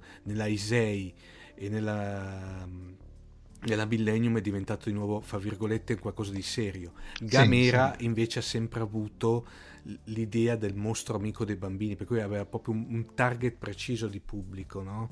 Sì, beh, perché Godzilla iniziale appunto è un, è un evento naturale, cioè Sì. tu, se vuoi mo- ne- nemico dell'uomo. Sì. Poi appunto ultime, alcune declinazioni come citavi tu, poi si alleava oppure Sì, col ma poi- figlio, eccetera, eccetera. C'era anche il cartone animato di Anna e Barbera di Sì. Godzilla e Godzilla, per cui Che, che tra l'altro eh, ahimè da dimenticare, nel senso, cioè, ogni, Ah! ogni tanto me lo cita Luigi Gatti, no? Un giorno, un giorno vorrei invitare, anzi lo invitiamo, che ci parla un po' del Godzilla di, di, di Anne Barbera. perché cioè. quella era tutta una serie di, di- di- mostri, no? C'erano Sì. quelli du- quei due e poi altri supereroi. Però anche lì, secondo me, vabbè, lì io non l'ho più rivisto da quando ero bambino. Ah, Aveva L'ultima volta mi pare che sì, eh, mi pare che c'era ancora. eh, allora, non esisteva ancora, c'era Tele Milano 58 che era la- il, nonno di Canale 5. Mm, mm, Per mm. cui parliamo, Marco, veramente di. Adesso veramente di almeno. No, no, 30 almeno tranquillamente 40 anni, 45 Eh, anni sì, fa. sì. eh, An- dieci- decimo anno ante Silvio, probabilmente. Esatto. Possono chiamare. Esatto, esatto. No, come tipo l'era fascista, no? XXX.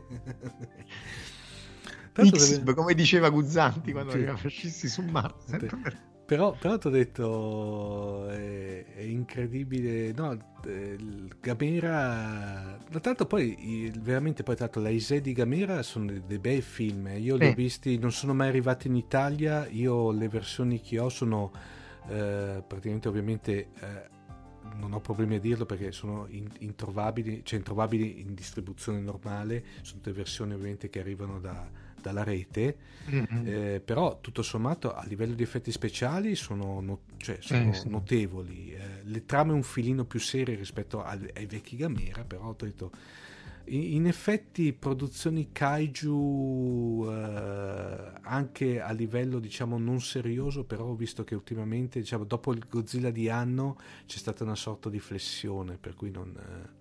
Eh, Beh, perché comunque quello è molto recente, del Sì. 14, 15, no? Esatto, eh, eh, 14. 14, è Eh, 14. quindi, quindi Adesso insomma, aspettiamo a, a maggio che esce quella- il secondo capitolo, anzi sì, il secondo capitolo di Godzilla, quello eh, americano del Monsterverse. eh, per cui- quello con eh, Heisenberg, no? Che c'era. Sì, esatto. Sì, sì, sì.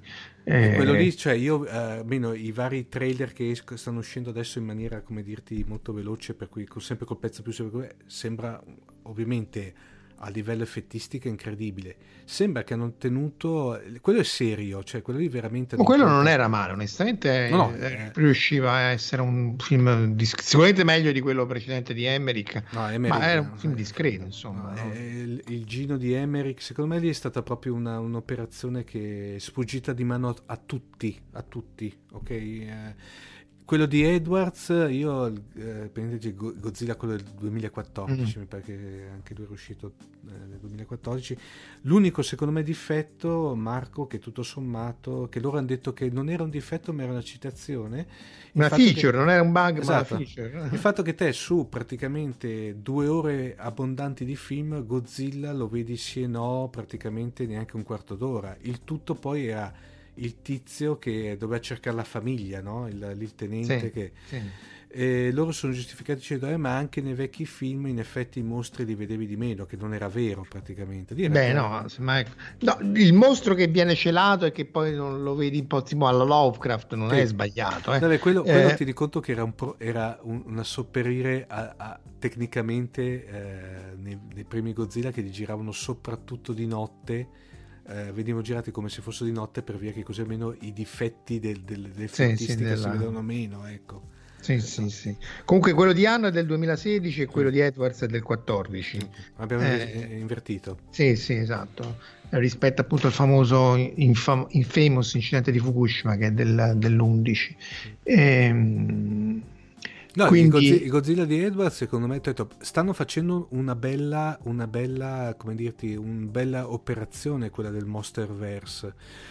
Eh, io sono ancora qui che ho, ho paura per il, il Godzilla contro King Kong, per, o Godzilla Eh, vs eh. Kong, adesso non si sa come si intitolerà praticamente, anche perché lì dopo devo giustificare il fatto che da una parte c'è un qualche cosa alto 120 metri, dall'altra ce n'è uno alto siano 60, cioè basta che lo Eh. giustificano, perché capaci che non lo fanno per niente fanno finta di niente. eh, non- Ma eh, leggevo, leggevo che la giustificazione è che quello che noi abbiamo visto, sai, di Kong, quello, l'ultimo di Kong, era ancora cucciolo.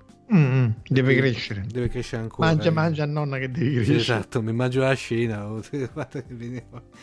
No, comunque ho detto, eh, vedere i, i provini, cioè i provini trailer sono veramente, cioè è bello, cioè ovviamente, cosa. L'altro c'è anche, eh, hai visto che una fra le protagoniste è la 11 di Stranger Things. Ah, ah, ah, ah, che fa, che fa la parte di una sembrerebbe di una telepate che viene in contatto con Godzilla no no è, guarda è, Magari è proprio lo stesso personaggio, quindi ne condivide. Oramai tanto universi condivisi. esatto niente più guarda sarebbe una cosa beh come quel- quella cosa quella eh, che ogni tanto eh, ritorna ritorna ritorna il fatto che l'idea cioè c'è questa diciamo notizia che l'idea finale della Legendary sa- sarà che Pacific Rim e Godzilla si convergono per- convergono. ecco. Ah, sarebbe anche quello, dipende come lo fai, se, se è fatto bene. Mm. Eh, del resto, tra tutte le varie follie, c'è anche tutta una teoria che in realtà l'universo di Nadia, il mistero della pietra, sia, della pietra azzurra, sia condiviso con quello di Evangelion, che non torna per tantissimi motivi, però ehm, è chiaro che poi queste teorie dei fan che poi vedo, cercano anche le teorie che collegano tutti i film della Pixar tra loro o eh, insomma sono, secondo me sono esercizi piacevoli perché poi eh, è chiaro che non hanno un, se vuoi un, un grado di esistenza o di, di realtà pari a quello del eh, ufficiale che qualunque cosa ci voglia dire però sono stimolanti insomma sono eh, delle, degli esercizi o delle chiavi di lettura che poi uno può anche non condividere, ma comunque sono interessanti. C'è, ad esempio, quella di mio vicino Totoro eh, in cui secondo loro alcuni, eh, in realtà le due bambine poi sono morte, che Totoro in realtà è il dio della morte, che è completamente sbagliata, è folle, però appunto sono comunque è quasi allucinogena nel senso che sì, sì beh, perché, insomma è sbagliato per figurare se Ghibli si mette a fare una cosa del genere è stata anche smentita. Però di nuovo sono quelle letture in cui tu dici è un po' come l'opera qualunque opera letteraria no? tu la leggi e dici no in realtà questa è una metafora per eh, un po' eh, ad esempio lo stesso come si chiama quel, quel libraccio terribile? Ehm, quello che ha fatto Pasolini le, le, le giornate di Salò eh, so, so, eh, so, se, eh, so, le 120, gio- sì, 120 giornate di Sodoma per, per sì, sì, sì, esatto. Eh, quello è un libro proprio pornografico a tutti, di, eh, tutti, gli effetti è una mondezza. Dopodiché dice no perché quello rappresenta la, la, il capitalismo rispetto al il padrone che pre- boh, io non ce lo vedo. Secondo me è un malato che scrive delle zozzerie però non il film eh, perché il film in realtà lì è chiara la lettura eh, di Pasolini, però appunto poi tu un'op- un'opera la puoi interpretare anche eh, forzando nella lettura in tante, in tante, maniere, sbagliando se vuoi spesso, un po' come Ellen dicevamo prima, no? Tu Ellen puoi dire no ma questa è un'opera fascista, non sono d'accordo, però poi... Eh, va bene anche così, tutto sommato. Non, eh, e, Salò, que... e Salò o le 120 giornate di Sodoma. Eh, esatto, esatto, esatto, perché era nella, nel tempo, a metà del tempo della, della Repubblica di Salò. di Salò, e rileggeva questo libro di, di Sad, no? se non sbaglio, il mm, libro. Il libro su quello no, eh, diciamo non no, dovrei fare una ricerca un po' più vabbè, approfondita, tanto, tanto, tanto, proprio per curiosità. E, eh, Marco invece, visto che ormai siamo in piena disgressione, in pieno in pieno... Cosa che non succede mai, eh? No, cosa non succede mai, esatto. Come dire, siamo ormai preda della rete del micelio, tanto per citare una serie a noi molto cara. sì, mamma mia. Ecco, quello, quello ne faremo volentieri a meno. Ecco, ecco. Quello ne faremo... Sì, The Sad, no, perché... 120 giornate di, di Sodoma, di, di The Sad. No, perché anche noi i funghi ci piacciono trifolati. Sì, per magari gli ascoltatori dicono quando questi registrano, forse se se li mangiassero invece di, di fumarseli. Eh, ma non sanno loro i preamboli di come registriamo. Eh, eh, invece, tempo fa, tempo fa ma ne, eh, stato um, fine dell'anno scorso, c'era stata questa altra mega notizia che eh, cito la fonte che è IO9, IO9, che è questo mm. sito americano che ogni tanto fa di quelle sparate. Certe volte ci azzecca, ce l'ha sempre in campo fantascientifico.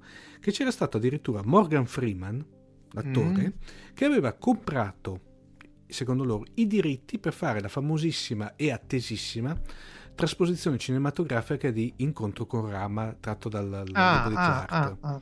Eh, quello sarebbe un gran film. Ah, Questo... Anche lì ovviamente, come dirti, c'è venuta fuori la notizia, c'è stato ah, poi dopo ovviamente non più niente. Morgan Freeman non ha né smentito né confermato, per cui mm. eh, quello, quello, ecco, quello per esempio è un altro film che io lo, lo aspetto da, da, una vita. Allora, diciamo che se, se, non avete letto il libro, leggete assolutamente il primo libro. Gli altri due magari lasciateli stare perché un po' come sì, tutte le concezioni di Clark e tra l'altro le aveva fatte insieme a quell'altro agente Gentry, se non sbaglio. Sì, eh. sì. insomma, la, si vede che il maestro non è, non è il maestro. Non sono brutti, eh, però non, è, non ha anche lì Rama. Il primo Rama aveva quasi un carattere Lovecraftiano, se vuoi, cioè il, il, uh, l'esplorazione di questo mondo incognito da parte dell'uomo, microscopico rispetto alla scala di questo immenso artefatto uh, cosmico. Tanto più che poi spesso questi uh, asteroidi che provenivano fuori dal sistema solare li si voleva chiamare anche Rama in onore di questo, di questo romanzo. E se riuscissero a fare una serie e che una trasposizione fedele, secondo me, su una serie poi non succede assolutamente niente perché poi no, dovrebbero fare secondo me dove è classico da miniserie cioè fare eh. tipo i classici tipo 3-4 episodi punto cioè, sì però voglio dire poi pure lì se tu mi fai tre episodi perché devi arrivare sull'asteroide tre episodi dentro e poi tre episodi che te ne vai in una chiave di lettura moderna è difficile che ne esci sì. una trasposizione fedele al libro. Devi fare che ci sta la guerra galattica dentro sì. e quindi semmai ti sposti più verso eh, i, i, i libri successivi sì. che insomma, boh. Comunque è consigliabile anche quella come lettura. Sì, sì, ma anche i libri dopo, secondo me, eh... Sì, i, i, libri dopo secondo me rimani, devo dire la verità, senza fare troppo spoiler, rimane un po' con un pino di, di, amaro in bocca perché tutto sommato uno si aspetta che spieghino qualche cosa, sì, che sì. poi alla fine, fine lo spiegano ma non Sì. del tutto, cioè, sembra finché l'idea era Marco che volevano andare avanti con, con la narrazione, con eh, cosa, ma e dopo eh, a un certo punto ci sono fermati lì Sì, sostanzialmente. sì. Beh, ma del resto poi pure Clark, eh, anche in altri la- lavori in cui magari scritti a due mani, in cui il grosso viene scritto dall'altro e lui scrive alcuni brani, eh, insomma si vede la differenza di scrittura di Clark eh, rispetto agli altri. Poi è chiaro che... lui, eh, È, è un esempio di art sci-fi, cioè, eh, eh, ragazzi, io cioè, leggendo Rama sembra di essere di praticamente è fatto per- è rigoroso, si può dire. sì, sì, sì. Ma ricordiamo che lui non ha, non ha voluto brevettare l'idea di mettere i satelliti in orbita geostazionaria per farli come sa- satelliti. sarebbe miliardario adesso. Sarebbe, sarebbe mm, gi- giga miliardario, cioè non so neanche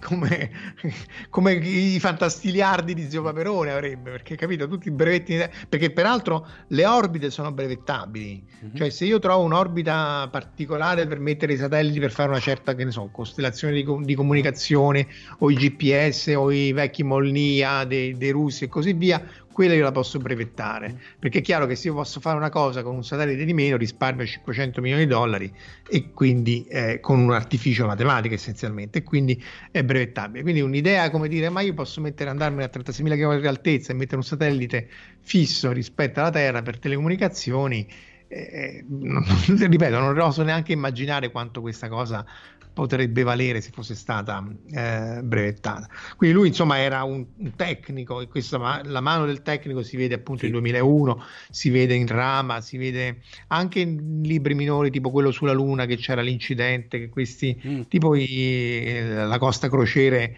che vengono eh, si- presi dalla polvere lunare e così via, anche lì prima che atterrassero sulla Luna, allunassero sulla Luna. Quindi Clark va assolutamente eh, letto, riscoperto, ma ne avete parlato molto anche col, col Sì, Cylon Prof. Credo che eh. il 2001 fosse stato, era il primo La episodio. prima, sì. la prima Eh, puntata, eh, la prima eh, puntata abbiamo parlato di 2001, diciamo in tutte le declinazioni. Tra l'altro, a proposito di satellite, Marco, eh, bisogna ric- informazioni di servizio. Non so se avete parlato su Scientificast, che il 6 di luglio di quest'anno mhm. eh, la rete GPS e i satelliti ci sarà il, eh, il Week Number Rollover. Non so se lo sapevi, per cui No. bisogna praticamente eh, aggiornare. eh, se, se do- dove è possibile i navigatori satellitari perché Ah. altrimenti non si riescono da quanto ho capito a sincronizzare perché Ah, ah, ah, funzionano perché ci avrà qualche, qualche numero di bit massimo che quello riesce a contare quindi poi ti dà la posizione sbagliata. È interessante, venuto, sì, sì, fuori, perché è venuto fuori l'altro giorno visto praticamente bisogna stare cosa sai tutti ovviamente adesso c'è tutto il panico sai come ti ricordi sì, tipo lì il Millennium Y2K, Bug sì, il Millennium Bug, sì, sì, sì, eh, sì.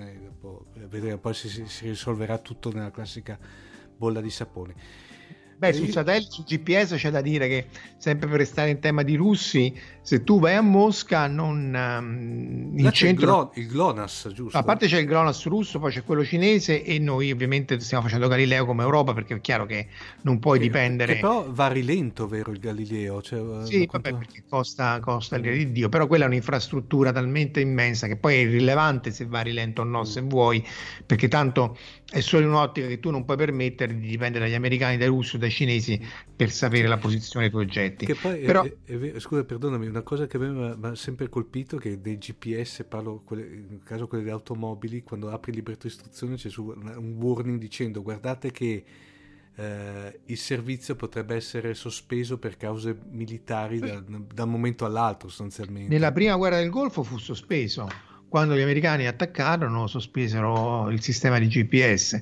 Il GPS non funziona sopra i 40 km e sopra una certa velocità, cioè qualunque tipo di GPS che tu compri, eh, eh, o anche quelli delle macchine, Mhm. o quelli che compri dai siti ad Amazon, non funzionano appunto sopra una certa velocità e, e o altezza, proprio per evitare che ci puoi fare un missile a basso costo. Ma del resto Saddam si era comprato, non so se 50-100 PlayStation perché c'erano i DSP eh, i processori che altrimenti non poteva comprare per via delle sanzioni. E, e appunto e quindi quelli per esempio che, che stanno montati sui satelliti o che noi montiamo nei rivelatori che mettiamo in orbita eh, sono oggetti particolari che devi avere una, una, eh, un permesso speciale e devi spiegare perché li devi mettere e non li puoi per esempio non li puoi lanciare con certi lanciatori come quelli indiani meno che mai quelli cinesi perché c'è una tecnologia proprietaria e, mh, mentre quello che stavo dicendo prima è che tu a Mosca loro hanno il GPS spoofer cioè tu la posizione il GPS non funziona perché loro per, in centro per evitare che tu magari ti tiri un missile o quello che fai, eh, comunque il GPS ti dà la posizione sbagliata. Quindi eh, ci sono degli emettitori a terra perché ci sono dei simulatori di GPS per, per testare le vari uh-huh. oggetti e lì ci sono dei trasmettitori che ti danno la posizione sbagliata. Per cui non eh, puoi, è vietato perdersi eh, eh, a Mosca per il Sì, almeno in centro, insomma.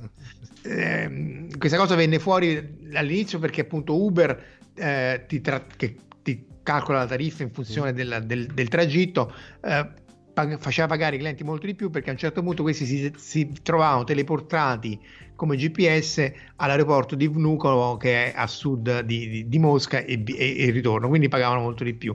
E poi l'ultima volta che sono stato a Mosca l'ho visto di persona che tu in alcuni punti funziona perfettamente, ma verso il centro ti, ti, mette, da, ti mette dall'altra parte perché comunque se tu vuoi tirare un missile, a parte che voglio vedere come ci arrivi, ma non, non, non, non ti puoi affidare al GPS perché appunto io ti do la posizione sbagliata. Bestiale. Dunque Marco, Beh, direi... russi, scusa, eh. dico pure questo, l'approccio russo è che, che, poi è quello corretto, il passo dei treni è diverso, cioè la, la, la lunghezza del, dei, dei, binari mm-hmm. dei treni russi è più largo di quello uh, europeo mm. perché appunto se tu mi invadi comunque non mi invadi con le carrozze tue quindi sì, eh, beh, beh, non è, è, è, giusta come approccio se vuoi, infatti, se visto in quest'ottica ha funzionato nella seconda guerra mondiale per cui i tedeschi poi appunto dall'aeroporto tu trovi i cavalli di Frisia dove sono stati fermati a qualche chilometro da Mosca. Certo poi dietro c'è l'Ikea è un'altra st- storia però e anche le stazioni a Mosca che tutte le stazioni come le strade vengono a Roma tutte le stazioni convergono su Mosca ma erano topologicamente sconnesse cioè tu non c'era un binario che ti portava dalla stazione che ti porta a nord e che ti connette direttamente alla stazione est. Erano proprio oggetti fisicamente sconnessi in maniera che di nuovo in caso di invasione tu poi devi ristendere i binari. Insomma, se vuoi la, lo- la logica eh, è quella che ritrovi quando il GPS ti dà la posizione sbagliata. Dunque, Marco, eh, direi che per stasera abbiamo, abbiamo pagato abbastanza. Però diamo, diamo, un teaser che, sì, vai. Che prossimo, come dire, che eh, le le prossime puntate di Fantascientificast portiamo i nostri ascoltatori sotto i mari. Sì, eh, tocchiamo il fondo in, eh, sì. metaforicamente sì. E, per, e, fisicamente. Eh, per, cui, almeno...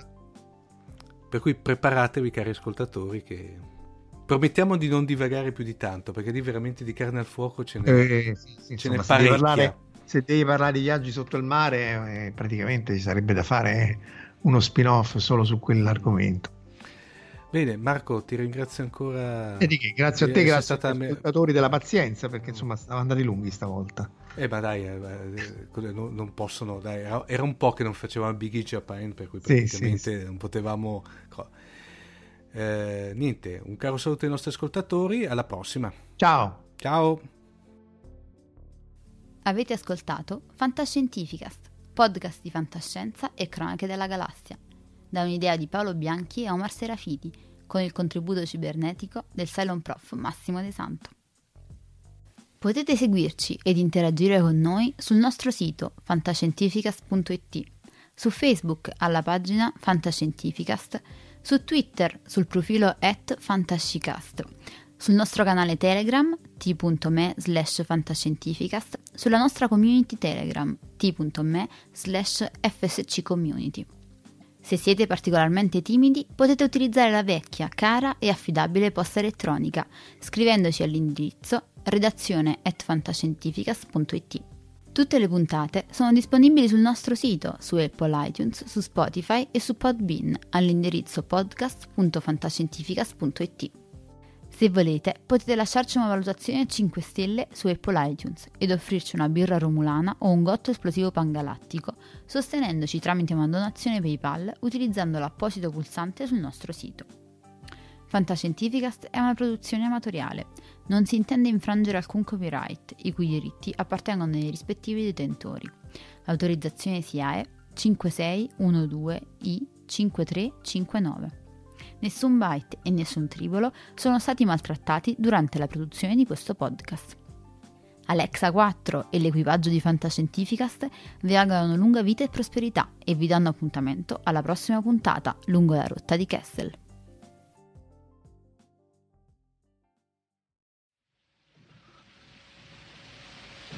Io ne ho viste cose che voi umani non potreste immaginarvi.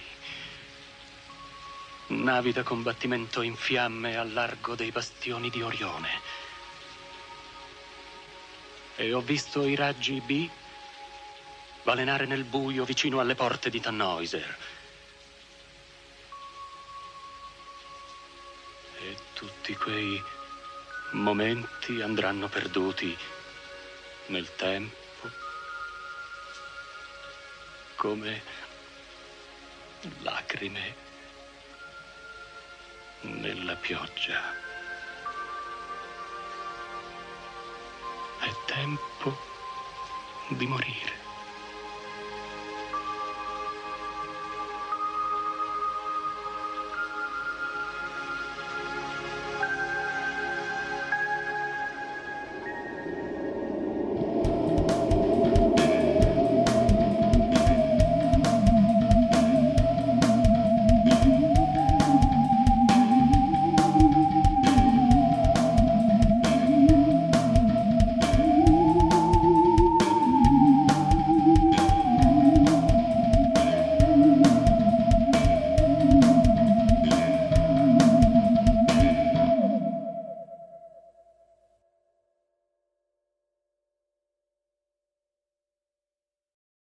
Save big money now on new siding from LP Smart SmartSide at Menards. Update and beautify your home with your choice of 13 timeless colors of pre-finished engineered siding.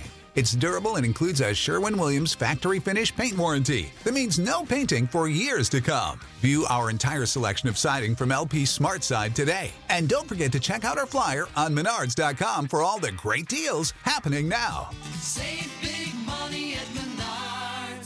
Prescription products require completion of an online medication consultation with an independent healthcare provider through the LifeMD platform and are only available if prescribed. Subscription required. Individual results may vary. Additional restrictions apply at lifemd.com. Read all warnings before using GLP 1s. Side effects may include a risk of thyroid C cell tumors. Do not use GLP 1s if you or your family have a history of thyroid cancer.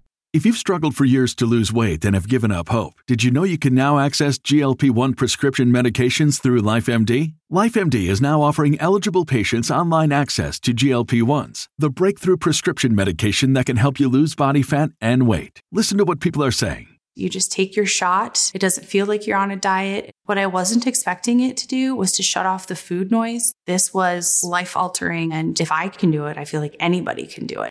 And here's the best part your insurance may cover 100% of the cost of your medication. So go to trylifemd.com to have your eligibility checked right now. Get started today at trylifemd.com. That's T R Y L I F E M D.com.